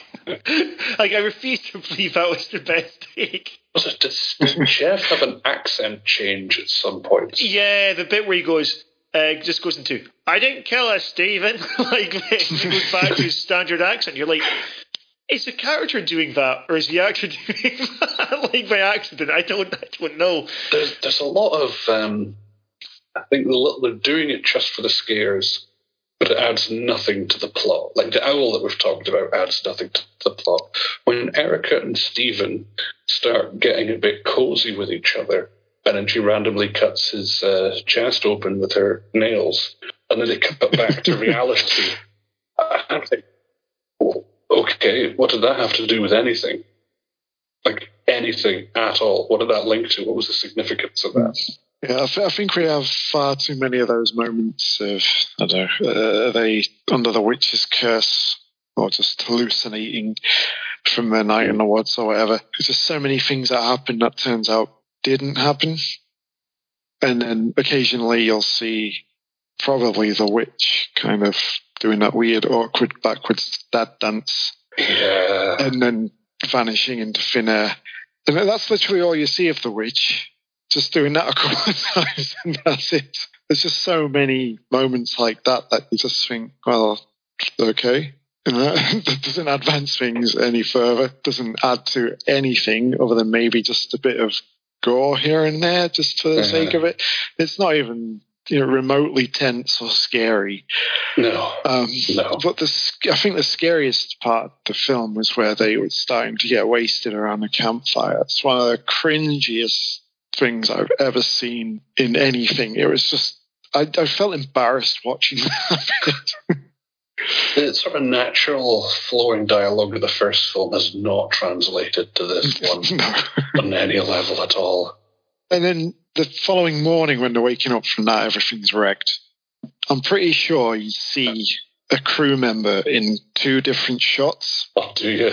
Like this, uh, I where they're looking surprised. Yeah, they're looking for the tapes, and then you clearly see someone in like a blue puffer jacket or something in the background. So I'm thinking, oh, maybe it's one of the other, you know, uh, tour group coming back to see them because they're lost or whatever. But no, it was obviously a crew member because that's all you see of them. And then, like in another shot, about 20 seconds later, Mhm. there's someone else stood behind the trees in like an orange jacket or something. And then again, I'm thinking, is this going to be them? But no, it leads to nothing. So even the fucking crew in that just obviously Yeah. don't care. I also want to point out with the even though she's probably the best actress in it, the Tristen actress, that she has a conversation with a goth girl about being pregnant. And but this is when they're on their way to that that ruined house. And I'm sure that after she's had the conversation where she, the, the character knows she's pregnant, she then indulges in alcohol and drugs with everyone else. and that you you, kind you lose all sympathy for this person, and she starts having nightmares about a miscarriage, and you think, really? Uh, yeah, they give a s- strange um, abundance of crotch shots. you know, yeah. The, when they wheeled her into the hospital, and the camera's focused on her bloodied crotch, and then later on, after she's hung herself, the camera's positioned directly beneath her, up to her, her spinning feet. I, I, I just why the camera ended up in that position with that actress so many times unnecessarily. it's just a lot of weirdly framed shots that are in this. I kind of do like the idea of having that sort of old factory as a setting. I like that. Hmm. It just nothing like I want to see it in a better film. Uh, when we mentioned earlier the camp scene, I think this is a really good way of distinguishing between the first and second movie and what makes them work and what doesn't. Right, where they have a camp sequence in the first one where they're just they're doing that sort of joke about like you know who's a captain that sort of thing. Right, it comes across as very organic and the characters are quite likable and it feels like they're bonding. In this. like they got they just got a bunch of shit jokes with each other. Like uh, when Stephen does that one about um, uh, how many hammers did it take to change the light bulb? Just one, right? He's like, it's fine. How does it even function as a joke? I don't really understand. Is it just because he screamed? Like you could also scream, it's just scream, it's just seven. I don't know, but like, um, but then, then like going, ah, yeah, you know, hey, two guys and two girls and a guy, they, why didn't they bang, right? Do like it just felt like the most superficial way of addressing the first movie, and yeah. they just, and then like suddenly Stephen's personality transplant when uh, he's like, we're gonna drink all night, and like you know doing a big bro collie bucky thing, which is a bit of Edinburgh slang for giving someone a piggyback. And I don't buy that Stephen to make that transition since he's been like the tight ass throughout, throughout the uh, earlier part here. You know, we and is like, oh, I just want to sit down and talk about intellectual things with my partner because that's all us academics mm-hmm. do is talk about our work, right? And um, yeah, like we didn't feel like there was much character consistency. I didn't think anyone was. Well, I, I didn't think uh, their banter was very organic. And it just felt really lacking. You didn't have the same kind of camaraderie that we have in the first one, or like the, or at least yeah. like the kind of familiarity with how they interact. Mm. Yeah, I mean, it, it didn't help that the level of acting was cable porn. they didn't fix the television. um, I just, yeah, I think if they had maybe some better actors, but potentially it could have been a better film. But you know, they no one seemed interested whatsoever. I mean, like it's a sequel yeah. to a worldwide phenomenon, and yeah, I know I, I understand that it's a rushed film. Like they wanted to get it out as soon as cashing on the success and so on. It's like a year directly after the original film came out, but the amount of directions they could have taken this in, mm. and this is what they land on, and for it to be this bad as well, it's just it's unreal. I, mean, something is one actor I'm going to compliment, right? La- Lanny Flaherty, who plays the Fat Sheriff, um, he, also, also plays the role of the Fat Sheriff in uh, Signs as well. He was the best part of this yeah. movie, right? Like, I loved how he's kind of struggling with to get every last word out. You know, with it's a really slow, slow antagonistic delivery yeah. that he has, and when he speeds Such up, it has it has great impact. when obviously Jeff answers the phone, it's like, "Come out and meet me." As I'm not going down to the station. I'm at your front door, you twerp. Oh, when you appears in the background of the telly as well. he's waving. right, by the way, this is a sheriff. Law enforcement waving at suspects through a journalist through the, television through their cameras. Uh, like the level of unprofessionalness involved to take that action is jaw dropping. But I kind of, despite myself, I love that it's in this film. And and there's the crime scene directly behind them as well. I like when he he's shown to Kim, he's like, You think your black clothes and your makeup give you power?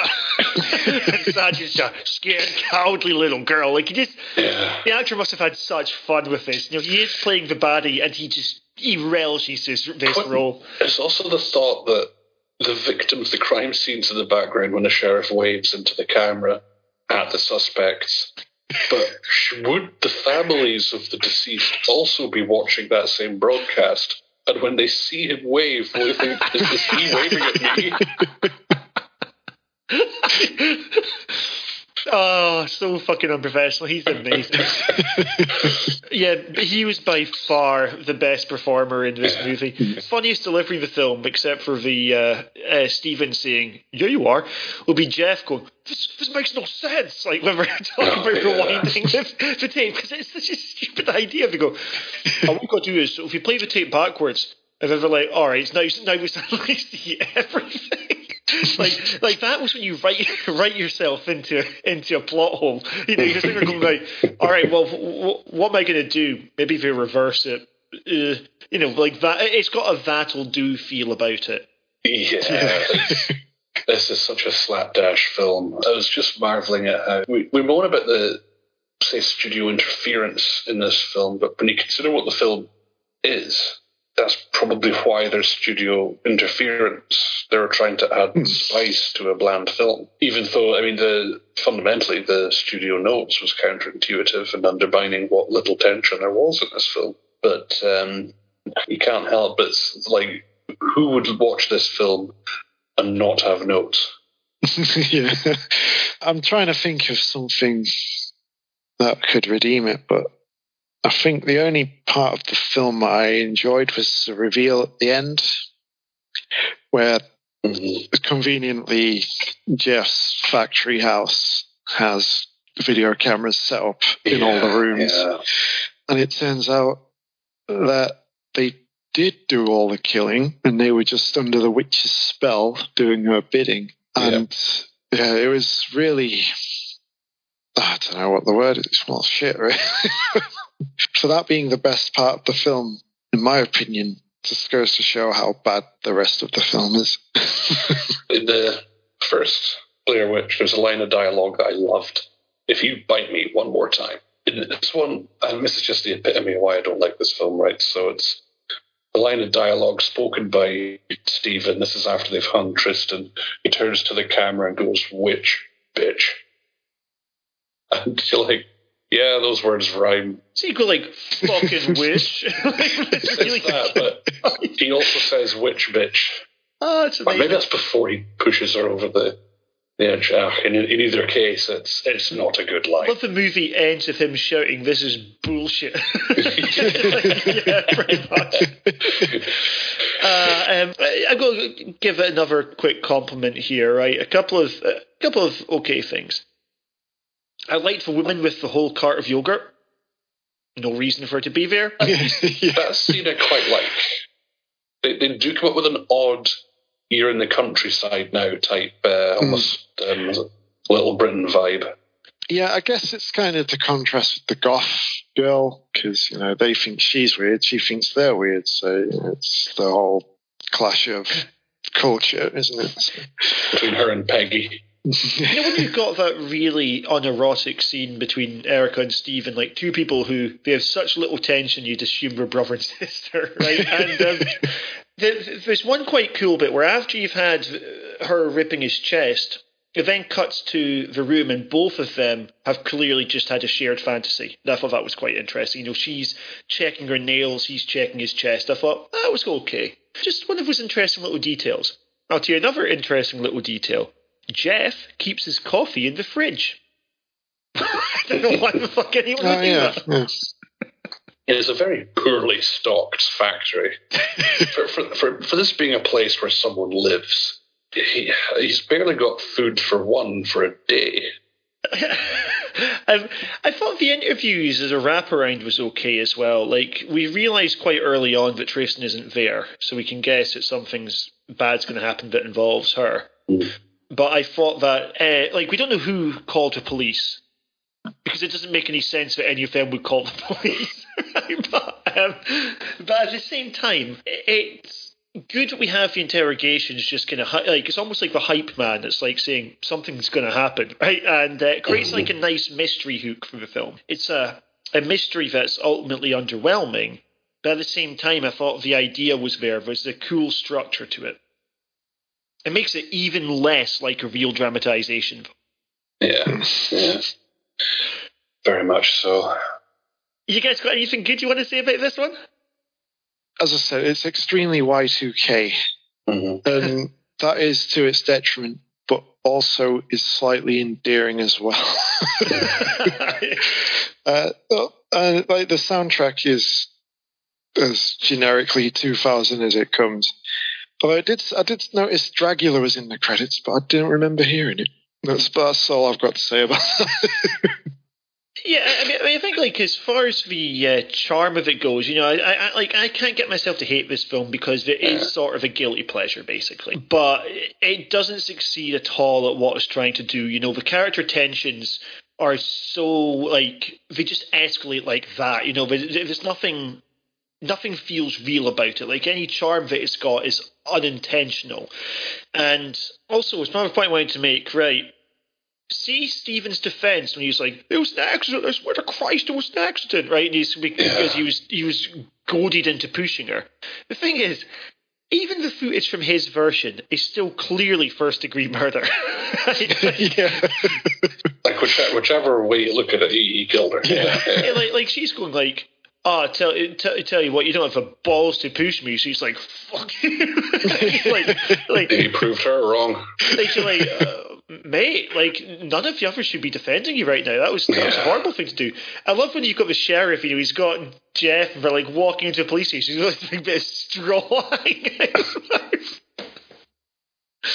Uh, Cravens, he, he like fuck it, he uh, he deserves his own spin off. Like just like see like him as a as like you know a, a small town sheriff just going around solving all such silly crimes. I I'd, I'd watch that. What I'll say is that there was, there was a gimmick attached to this film where there was a hidden message throughout. Mm-hmm. yeah. And in the version that I saw, they'd actually edited out all of like the, the tombstone where you meet Goth Girl that says Treacle and Kim's her name. It it never changed. It remained as Treacle throughout. And there's a shot where Erica she sat down some leaves and she falls back and there's a top down camera shot of her. And I forgot I think it's the word seek was meant to be found at that point. And it wasn't there in this version that I watched. And removing the um, that gimmick, which is one of the few things the film has going for it, it it, it leaves an absence in, that the film has because the top-down shot of Erica lying back on the leaves that was shot specifically for the gimmick. There's no other reason you'd shoot that shot that way. You wouldn't film it that way unless you were doing that thing specifically. I think the other, you know, I think the other words were more naturally put in, but as I say, the version I saw, it just it had all of that lifted out of the film.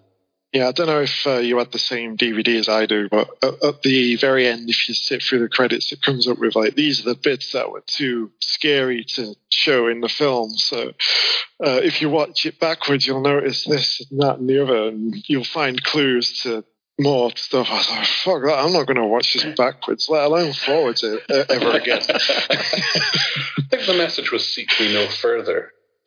Yeah, which you're like happy to oblige. Eh, Another really silly line that I got to mention, right? It's this weird bit where Jeff and Stephen are taunting each other, and Stephen's going, you know, there's some colleges that even you could get into. But for some reason, Jeff's comeback is he goes, What do you have to do to go to yours? Brush your teeth, implying that he doesn't, but Stephen does. It's like, that's not very good slack off at all. Like uh, Derek Chisora, you know, the um, famous, famous clip. Uh, if anyone doesn't know what we're talking about here, just go on YouTube, look at Derek Chisora when he's he tries to go through someone like a laxative. the reaction from the other guy is priceless because it's it's a self defeating comeback where you, you come out of it worse. Yeah, the other guy's like, that's a bit of a strange analogy. Um, because he goes, I think a couple of times he says, "I'm going to go through this guy." Like in talking about in the boxing ring, I'm going to go through this guy. You know those laxatives you pop, and then like 20 minutes later you have to go to the toilet, and he's like nodding and pointing to his opponent. Yeah, I'm going to go through this guy. like, you imagine Jeff like watching that and taking notes or something. Any last things here? The bridge, be, uh, and then the the car, which she somehow drives. Actually, no, she Well, that was actually that was shown back, as a she? false memory.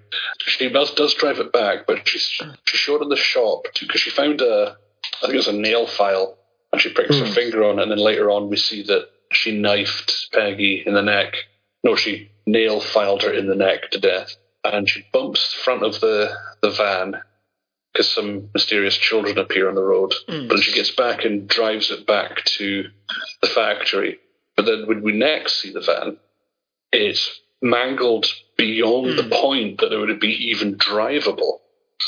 Um, but then we are later on shown that the van was intact the entire time and that both of those memories were false in their own way. Yeah, for like ah, it's a double bluff.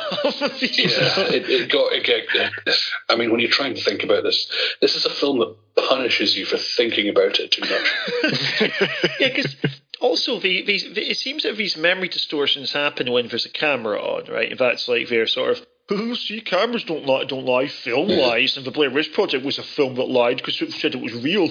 I'm very smart, right? And that's like your kind of subtext of it. But you're like, okay, so what precisely? It, it, this isn't something the camera itself is doing here. This is got to be a whole big delusion for them. But then you can reason to the film and go, well, what if any of that was wasn't a false memory essentially? Because it isn't that she blocked out stabbing Peggy and then just for some reason made up her entire John home. like you know, it, like I can get the idea of okay, false memory. She killed Peggy and and forgot about it, right? If the Blair or like the witch possessed her or something like that to do this. That's fine. She imagined crashing her car but didn't. And you're like, well, why is that part of the witch's master plan? Because they, you go, okay, it's making a no way out scenario, but we already get, get a no way out scenario when they think the bridge is broken, which it isn't either. So I just didn't like this aspect of when you're like, well, there's no set rule about what's real and what isn't. And there, and while that leaves it open to interpretation, it also just implies there isn't an answer either. And what kind yeah. of ship factory has one entrance, which is a regular door, on a flimsy bridge across a, a chasm. if, you, if you spend a, spend a dollar on the factory, it's some factory that one. So we go into uh, star ratings. Has anyone else got any final points about Blair Witch Project Two, Book or Book of Shadows Blair Witch Two? Sorry, to give its proper title. No, I think we're done. Yeah.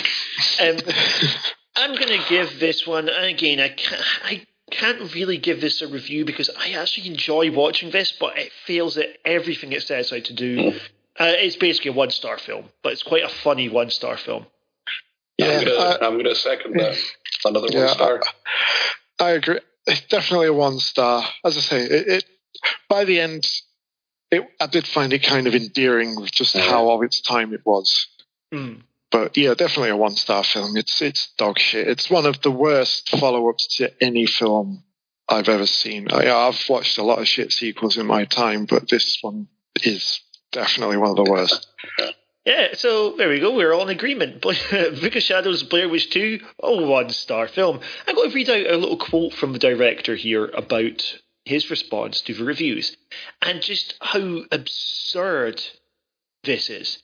He goes, I underestimated how much venom there would be towards anything called Blair Witch 2. I also underestimated how much the fans of that movie really just wanted the found footage technique continued, and they really just wanted the folklore and the characters. They just wanted that to continue. My mistake this is not a disrespect to the fans of Blair Witch 1. My mistake was trying to I'm a documentarian of intellectual documentaries. What were people expecting? My mistake was to inject into into a horror franchise some intelligence and social commentary. I love these things. No disrespect, but you're too stupid to understand my film.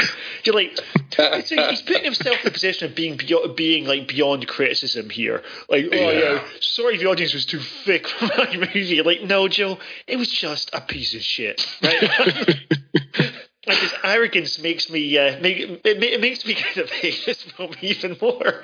Like intelligence yeah, revise it downward to a zero star. The thing is, horror has always had social commentary. It's always had an intellectual side to it. Uh, this guy didn't invent it. It's not like he's ahead of his time or anything like that. Mm.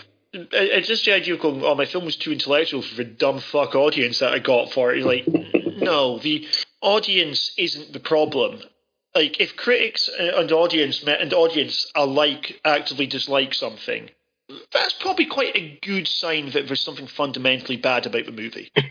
If the studio didn't like it because if they didn't think anyone would watch it, that's also a problem. You know, it's um, basically I, I, I just think essentially he's, he's not learned any lesson from this whatsoever. That was like 2020 that you said that, by the way. Oh, really? yeah, there wasn't, even this, there wasn't even this kind of, oh, yeah, you know, I took like 18 years or whatever to, uh, to think about this one. And, like, you know, I, I come away and think, yeah, I would have done that differently. It's like, I'm sticking to my guns. It's the audience. He was stung from the backlash to that film 18 years, like decades later, he's still talking about it. I wow. think he was being asked about it because the. Actually, no, because this is still quite substantially after the third one had come out. Um, so, yeah. Uh, Joe, if you're listening to if you're listening to this, I'm sure you are. I'm sure you've got it on right now. Um, yeah, we legit didn't like your film. Um, yeah, true. Let's move things up a notch. Uh, we're going to go to the third Blair Witch Project film, which is just called Blair Witch. What is that? The guy who uploaded this video said it was from a tape he found in the Black Hills woods.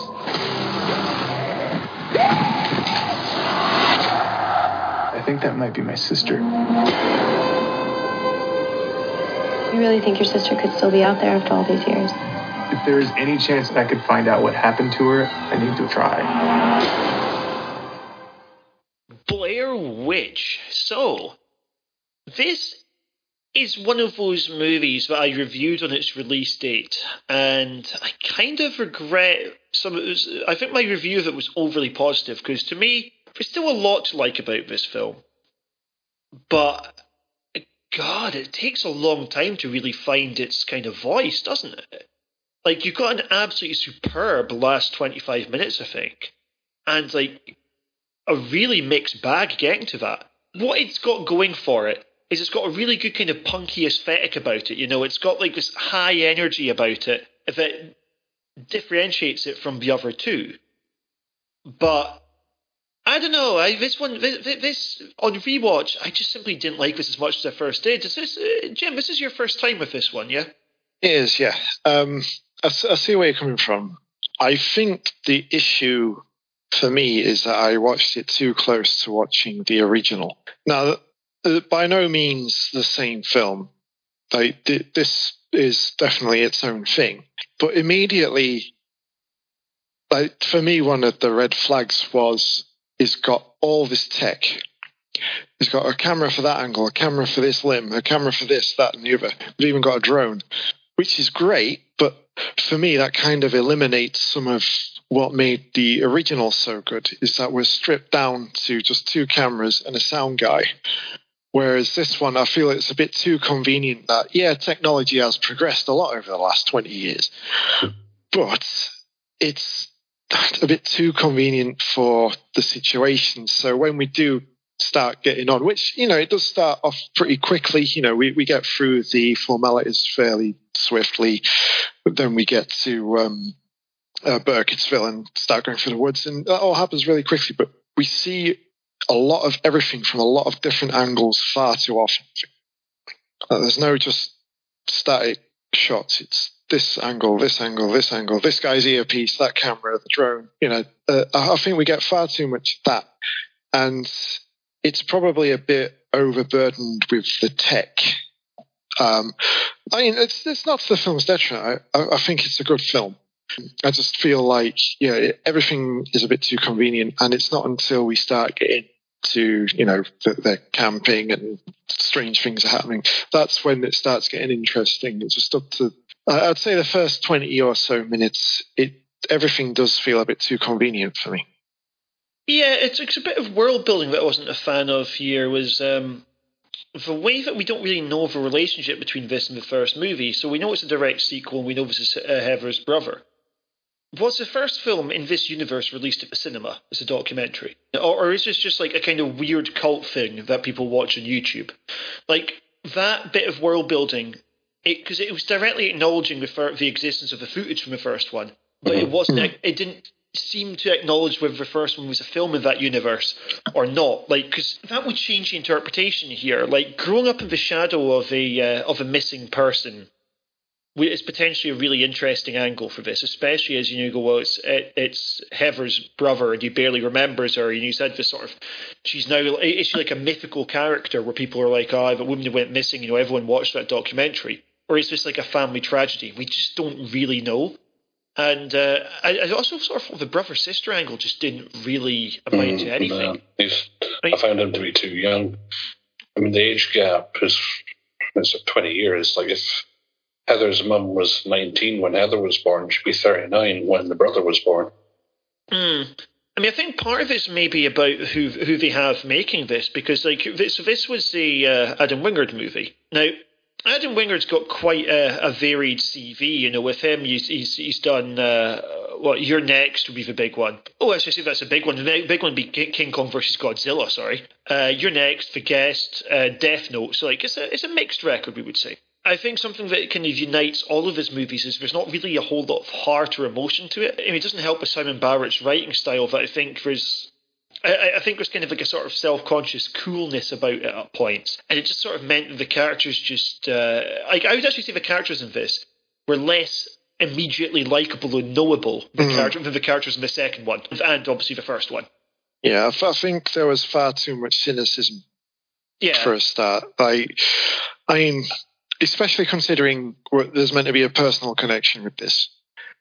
Like this is this guy's sister. They're trying to at least get some idea of what might have happened to her, and you know the the people he's got in tow with him just seem like they're taking the piss a lot of the time. Yeah, yeah. Uh, this is meant to this is meant to be something deeply personal for the main character, and yeah, it did seem like a, a few of the cast were just disinterested.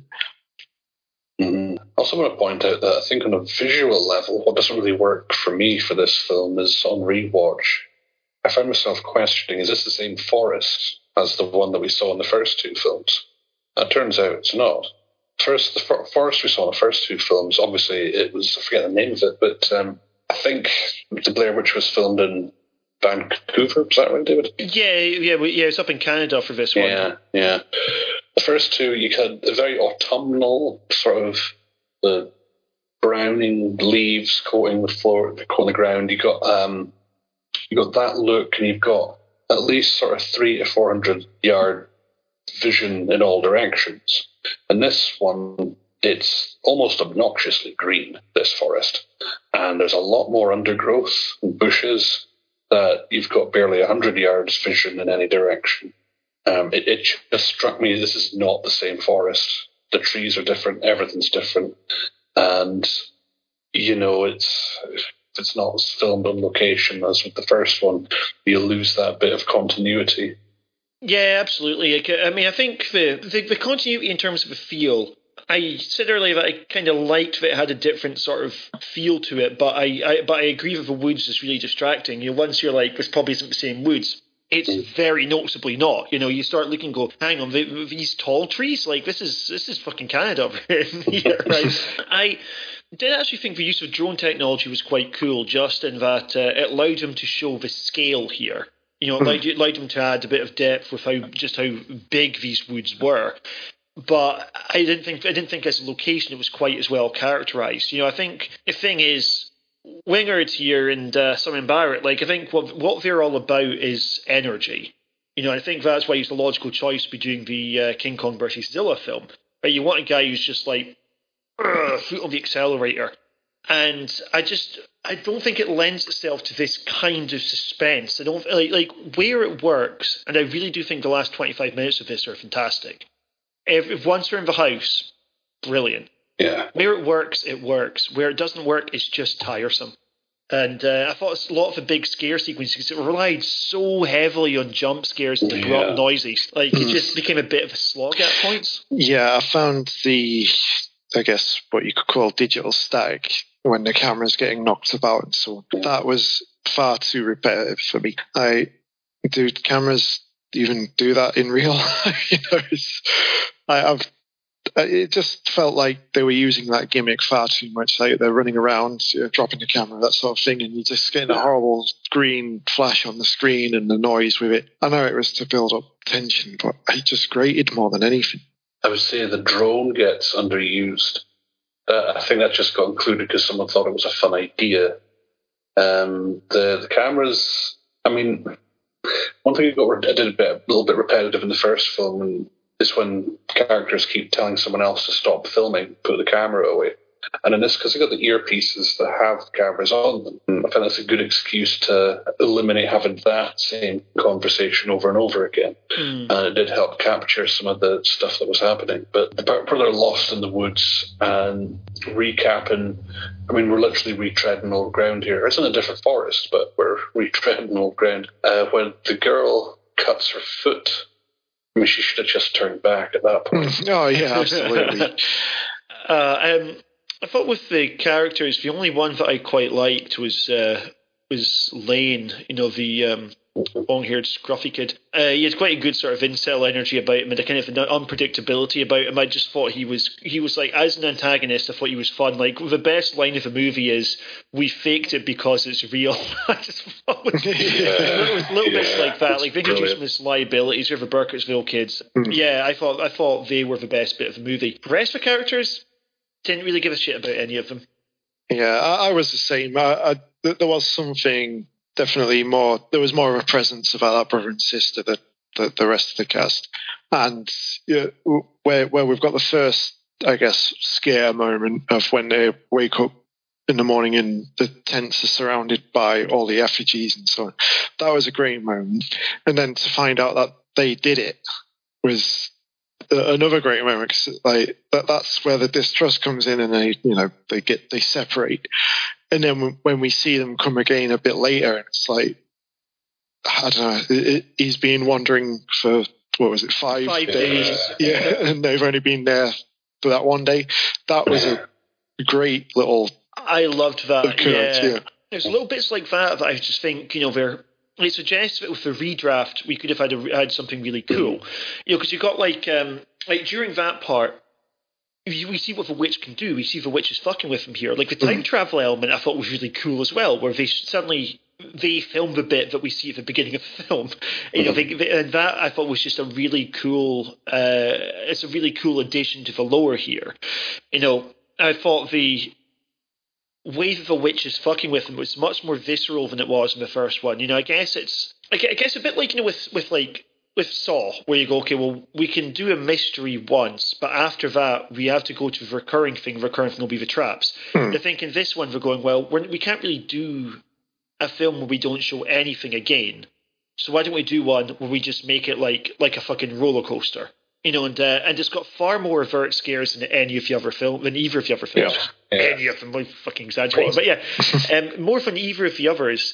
Um, but I do think there was uh, again a bit of a scattergun approach where there's almost like so many of them and like trees yeah. getting knocked over and things. Like it's yeah, yeah, and and funnily enough, going back to the roller coaster remark, sometimes it did feel like we were literally sat on one. yeah, um, yeah, it's like just the camera just sometimes would spin out and there'd be a lot of screaming and just a lot of movement that just felt unnecessary. I know it's to build the tension. We can't see what's going on, so mm. it's scarier. But again, it just felt like we were being obstructed more than anything rather than scared. yeah, what I, what I noticed about this film, right, Blair Witch 2 and 3 have an issue that the first one doesn't, and that I find myself questioning how much does this 18th century, how familiar is this 18th century witch with modern day camera technology? Hmm. because she seems to be quite fluent in it and knows how to uh, at least hide, knows to hide the tapes in the second film. I don't know what else happened. Um, the like backing out of shot when the camera's on her. Like, I mean, the, the Blair Witch presumably knows what this is and how it operates. Who who sat down? I mean, did she attend a seminar? uh, how does she know about the cameras and what their functions? But I, I like uh, maybe she saw the first one. I guess um, it, it was might be it might be if it's in one of this universe. But I, I I liked it with the with um her appearance because they bring in a bit of lore if you go by, by the way her uh, her arms and legs were actually tied down with rocks right and then that's what they bring in to uh, to give her this kind of slender man appearance mm. you know big long gangly arms i just thought she, uh, that from what we see of her she looked pretty cool yeah that was a like, bit of a what the fuck moment yeah like when we reached the house again there was just an immediate sense of dread and kind of mm. uh, like I don't know. I really enjoyed the familiarity of seeing that building again, Rustin yeah. Parr's house. But then, like you know, you see like her sort of poking in between the trees. Like once they're in there, I just thought like the lighting, the mood, that was exactly what I wanted. Hmm. Yeah. The movie, and you know, it's still an overly, overly, overly overwhelmingly. This is a. I, I've got positive things to say about this film. It's just it makes you wait for the good bits, and uh, yeah. uh, there's yeah. so much kind of wrong with a lot of the characterization. Like there's almost no arcs in this. Oh like, yeah, none. James with this whole sort of thing of uh, you know there's potentially something here about the sort of identification with a sister that he doesn't really know anything about, right? And that should be some good human drama. It just isn't. You know, it doesn't really feel like he gives that much of a shit about it. Like there's just there's just kind of nothing to it dramatically. Yeah, it's uh, like uh, the whole relationship just feels like it's there to tie it with the first film, and that's it. Other, other than the fact that they're retreading the steps, mm. yeah, it just feels like that has to be the anchor for it to have any relationship, I suppose. The first one's heart is like with you know with Heather. There's something quite nice about seeing a filmmaker kind of out of her depth. She's trying to explore this local legend, and then there's a sort of hubris, and then she's like, she's she has a breakdown, like doubting herself here. You know, I, I, I've, I've really fucked up with this. One really small bit that I did like was when they're struggling to build the tents in this, which is a good way of hmm. showing these guys have no yeah. idea what they're doing. Yeah, yeah, definitely. yeah. yeah, and but uh, again, it also just went to show how difficult it was to warm to the characters as well. um, the the the the, the only interesting characters we do see um, in it very much, and the rest of the time is just a lot of running around being scared of noises for a while. I mean, it, all all the things people poked holes in the original for, we got in this one. Mm. I, even though the original, personally, I thought was brilliant. You know, yeah, there is a lot of running around and being scared of stuff, but it's done in such a structured way that it works. But in this one, it feels like it's there to be, I don't know, obtuse stop us from getting to the, the money shots, I suppose. Yeah. Uh, just stretch things out a bit. As you say, once we get to the house, that's when it really does get interesting. It, it does more than just you know, runs around looking for the missing person. It, it adds a lot to it. Yeah, this is where I think the camera um, on the hat really works because it gives them a freedom to do like the claustrophobic tunnel sequence yeah. that you couldn't do with a handheld, for example. I would like to see yeah. the tunnel sequence. Whilst I enjoyed, I did enjoy them getting to the house at the end, having that drama there. But I found that the pacing dragged to a halt when she's crawling through that uh, underground tunnel. Oh, I, I love that. Yeah, I, I, I, I thought it me. worked. Like it was horrible and claustrophobic, and you know, you thought it could have caved in at any moment. There was lots of noise going on around. Uh, it also reminded me of another found footage film called The Borderlands. I don't know if any of you have seen it. Oh, yes. Um, uh, which the finale is very similar to mm-hmm. that moment. And, you know, I wasn't sure where it was going. I genuinely had no idea. It reminded me of uh, Frontiers has a very nice claustrophobic tunnel sequence.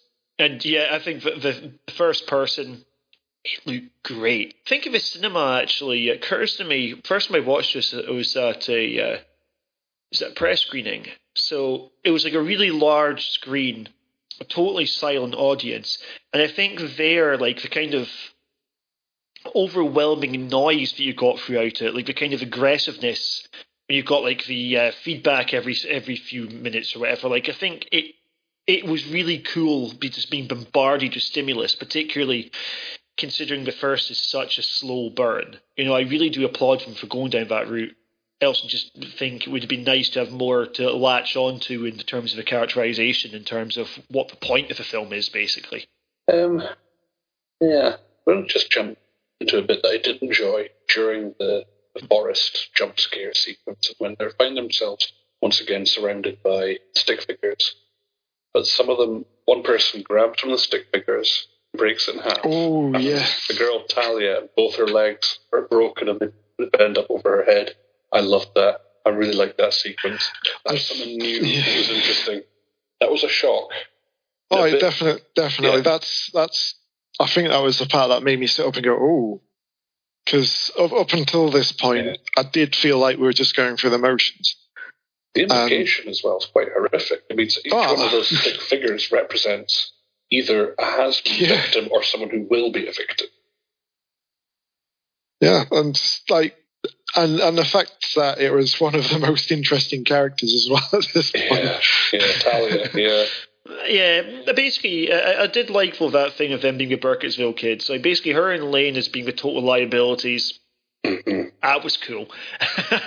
Yeah. I, I mean, obviously they're fulfilling the uh, sort of the, the Roper role later on because we're Mm. like, well, I mean, essentially he's going to become the antagonist. They've brought him in here with the intention of trying to fool him, basically. And uh, yeah, I think they were the best part um, of the movie by a fair margin, or best part of the characters at least. Mm. Aye. Uh, anything else you want to say about this one, guys? The finale definitely saves the film. Yeah. Um, when they're in the, is it the attic? And they've got to face the corner. Otherwise, Yeah. the, the yeah. witch will get them. And catching the witch on And- camera when she's trying to walk around as well. Like Yeah. that. It was, I guess, it was a very Clash of the Titans moment, a kind of a Medusa Yeah. moment, and uh, so she backs off, and then obviously she thinks it's safe, turns around. Ah, Yeah, come on! she- she Why did it. you do that? But also, she was the last one, not James Donahue. Uh, she was the last one. Whereas, because I think James Donahue's the one that's led everyone out there, I kind of did feel he should have been the last victim of the Blair Witch. He should have survived the longest.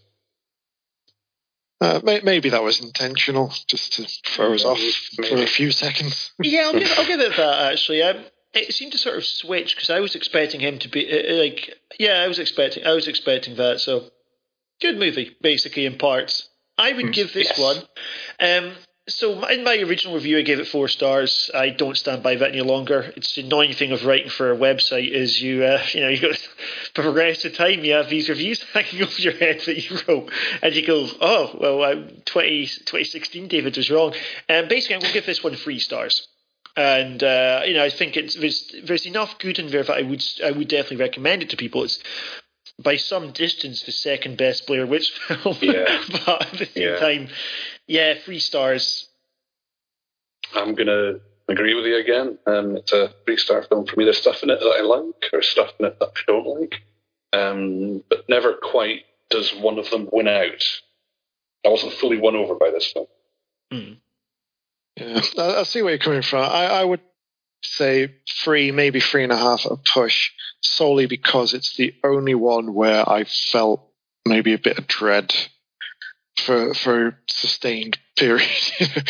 um, as good as the original is, I didn't really feel many scares uh, or, or any tense moments. You know, I was just caught up in the drama and it felt more like that to me than a scary film. Whereas this one actually did have a bit of underlying dread in certain parts, especially the finale, which you know, just as soon as we get there, just absolutely belts and goes for it. Um, so yeah, I'd say three, three and a half. You well, know, I'll go with three. I'm going to completely agree with you on something there. As long term horror fans, one of the frustrating things is that you cease to find horror films very scary. Just largely because you can become so desensitized to them. You know, I, fuck it, I would love to experience a lot of horror films for the first time. Like, you know, I'd love to rewatch The Shining for the first time, for mm-hmm. instance. You know, I'd love to see something that scared me as much as it did, or as much, much as the first Blair Witch Project film did actually back in the day. And I just don't give it a feeling anymore. But you're right. I think with this one, they do they do still create something at the end. They really do create the sort of vibe that anything can happen here. You know, you've got little faces and faces showing up in the woods, and you've had like fucking trees crumbling down, and it's like pissing down with rain. You know, light, random lights, random noises. It's really cool. It's like a it's like a, a ghost house basically, and uh, yeah, I think I'm going to stick with three, but I can I, I can see why three and a half. You know, because that is uh, that's that's a hell of an accomplishment. In fact, fuck it, yeah, I'm joining in three and a half. I'm sticking with three. so uh, let's move on.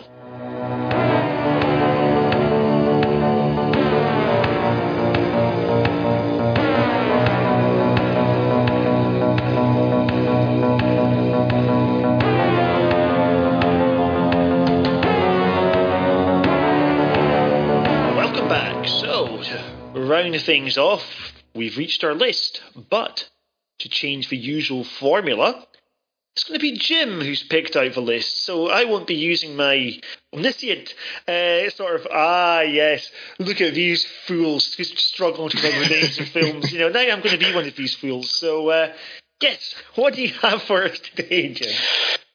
In honor of Book of Shadows, Blair Witch 2, I was going to do the best nu metal horror films, but I thought I'd save the audience the displeasure of that. So I've gone for the top 10 disappointing horror sequels according to whatculture.com. Oh, can I ask? Uh, do you know what year this was from? Um, it's fairly recent. Uh, obviously, if I tell you some of the films, it's going to give Yeah. away this. Mm. Um, but yeah, it's definitely from at least the last couple of years. Can I, I just say, as I mentioned this at the start of our uh, chat today, tell me uh, The Exorcist 2 The Heretic is on that list somewhere. That must be on that list. If it's not, they've made a mistake. Well, I can tell you they have made a mistake, but in one of the film's titles. But we'll get there. So we've got Okay. 10. Okay. Now, But Exorcist Heretic's not one of the ten, no? it is. Oh, that's it's, right. Okay, good. Okay, that's I good. don't know your flow. Yeah. Uh, Right. what, what one's going to be tossed at this? I take it we're not all part twos, no? Uh, Just no, um, I was trying to pinpoint it to all part twos, but no, we're we're, we're being loose with the formula. It is any sequel, Blair but Witch as 2's a, probably on there. Blair Witch Two is on there. Book of Shadows is at number three. Oh, Uh, I reckon, although I love this film, Jaws 4 is probably on there. yeah. Unfortunately, there are no Jaws films featured, Uh, but surprise. I can see why because Jaws Four is still an entertaining film, despite it being diabolically shit. It's one to laugh at. At, at some point, we're going to, we're going to do a Jaws show. It'll be awesome. Um, Just not the first one. a Jaws sequel show. um, all right, so uh, what, what else has been a major letdown? Um, it's a sequel. Probably going to be a Paranormal Activity one. Possibly number number six is a shit one. Um, There are no paranormal activities mentioned. However, I will give you a clue to a couple of. We have covered them on previous podcasts. Tell me once Hellraiser 6. Oh. Well, wait, You're close. Oh, I reckon the disappointing one will be eight Hellraiser. or nine. I reckon it'll be part three with the disappointing one. Got it. Hellraiser 3, Hell on Earth. Although the Wow. website actually said Hellraiser 2, reading the description, it was the third one. Bastard. Yeah. so that is in at number nine. I mean, it's a good movie. But, uh, It is a good movie. Uh, I can see why it would be a disappointing one, but not on the scale of Book of Shadows. No, definitely not. No. But Hannibal. Is Hannibal on there? uh, Hannibal does not feature. Oh, Does interesting. the Hannibal Rising feature? No, nothing Uh. Silence of the Lambs related or Hannibal Lecter related, I'm afraid. Number 10 is the sequel to a Wes Craven remake. Oh, Hills Have Eyes Part 2. It is The Hills Have Eyes Part 2 from Mhm. 2007. It was a weird bit of that because it was Wes Craven and his son wrote it together. They've got this really needless rape scene. They're just kind of imagining father and son like sitting down like writing, this- writing this together. And being, I don't know if Wes goes like, "All right, you take over the keys, or I'll go make some coffee or something." I, I can imagine when they're discussing that scene, father and son. I can imagine them not making eye contact. No, Right, so number nine was Hellraiser 3. Number eight, this actually surprised me because personally I thought this was the better of the films. Um, Yeah. It's uh, a sequel, um, technically a remake of a TV movie, but also a book adaptation. Ooh. Oh wait, it's not the, the sequel to The Shining. Doctor Sleep, is it? No, it's not Doctor Sleep, but you're on the right track with uh, the. oh wait, it's not Stephen it, King. it Part Two, is it? It is It Chapter 2. It Uh, Chapter Two was a much better film than the first. It one. was. Yeah. Like, I will, I will, I will fucking stand the hill in defense of that one. Well, I thought It Chapter Two was eight. Oh, this isn't the only surprise in the list. Next search. is a beloved 80s slasher series. Um, Oh, Friday That Thirteenth. narrows it we go with For which one? number five. The, number five is you beginning, I reckon. Yeah, I think it's that one. Nah. Oh, the fuck! This one, like, uh, surely it's not one of the. It can't be. It can't be earlier than five. No, it's not. It's later. Oh, Jason takes Manhattan, number eight. Jason maybe. Takes Manhattan, Friday the 13th, part 8. Understandable compared to the two that came before it. I personally really, genuinely good. really enjoyed that one. It was It shit quite fun. Yeah.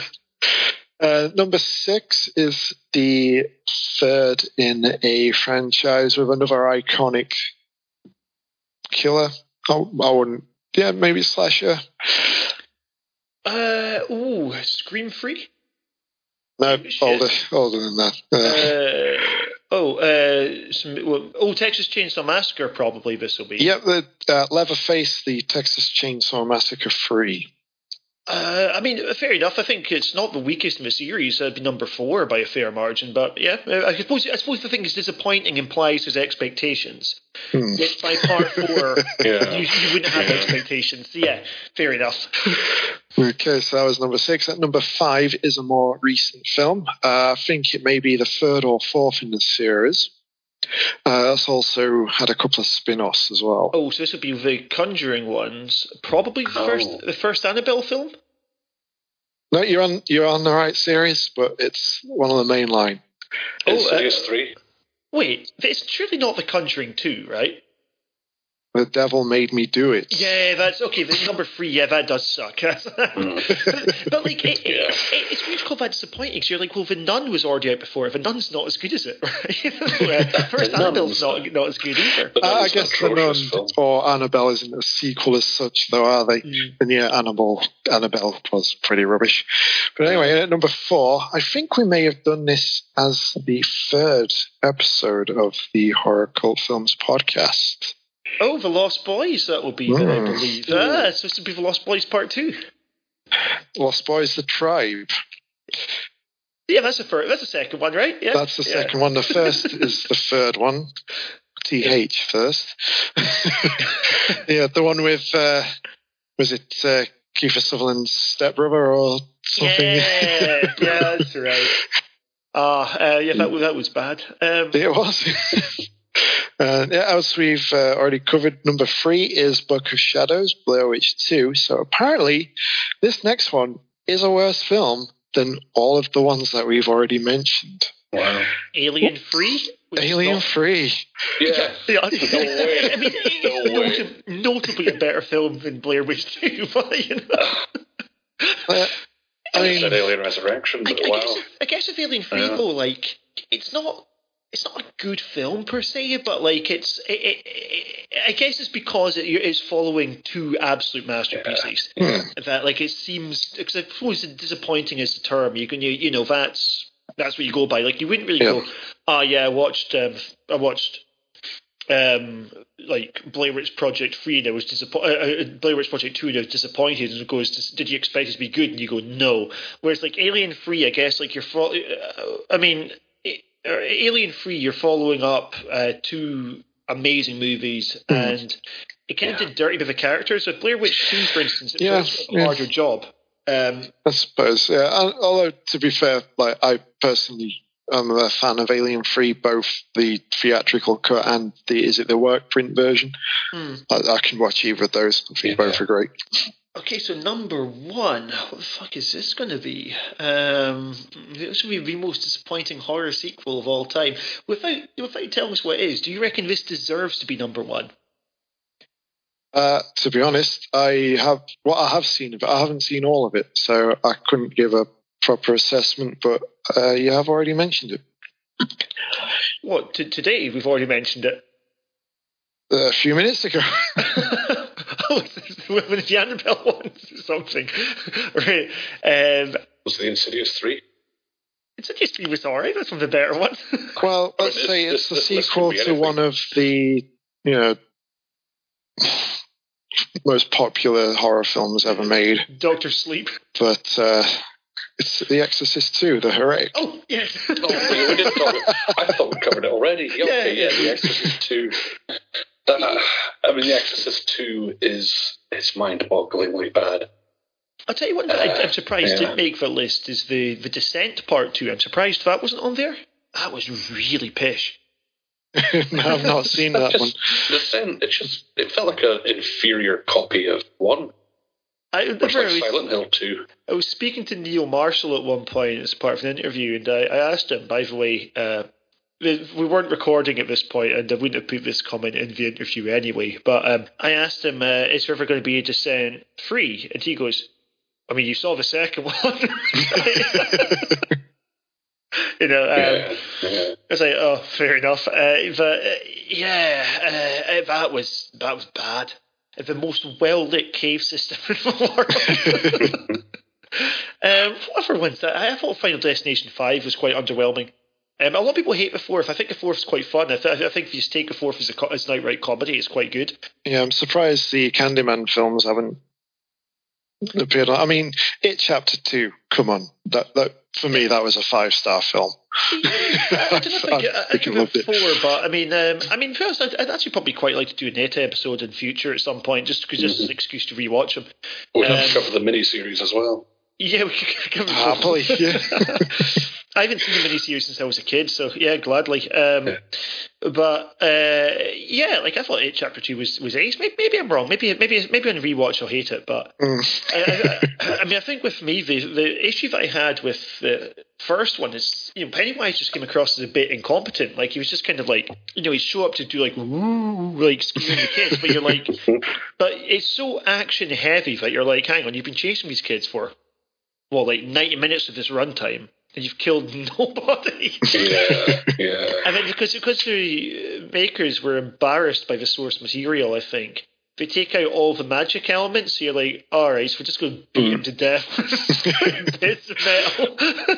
like, it just, I don't know. I, I, I, I, I didn't. I didn't care for it. The second one I thought was a nice sort of balance between the kids and the adults. I thought was, uh, I thought was ace.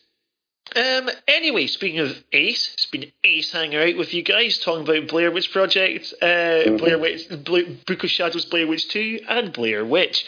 Uh, folks, listen at home. We will be back at some point soon. Don't know where, don't know when, but I know we'll meet again. So until then, it's a farewell from myself, and it's a farewell from these guys. Farewell. See you later.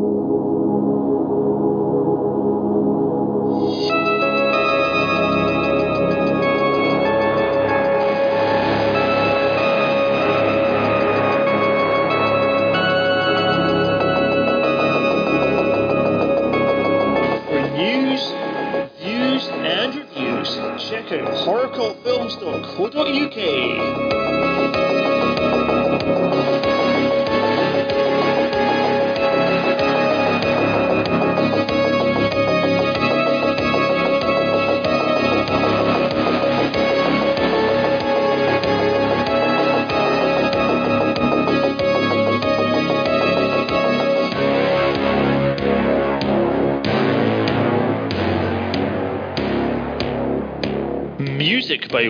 Bat Audio.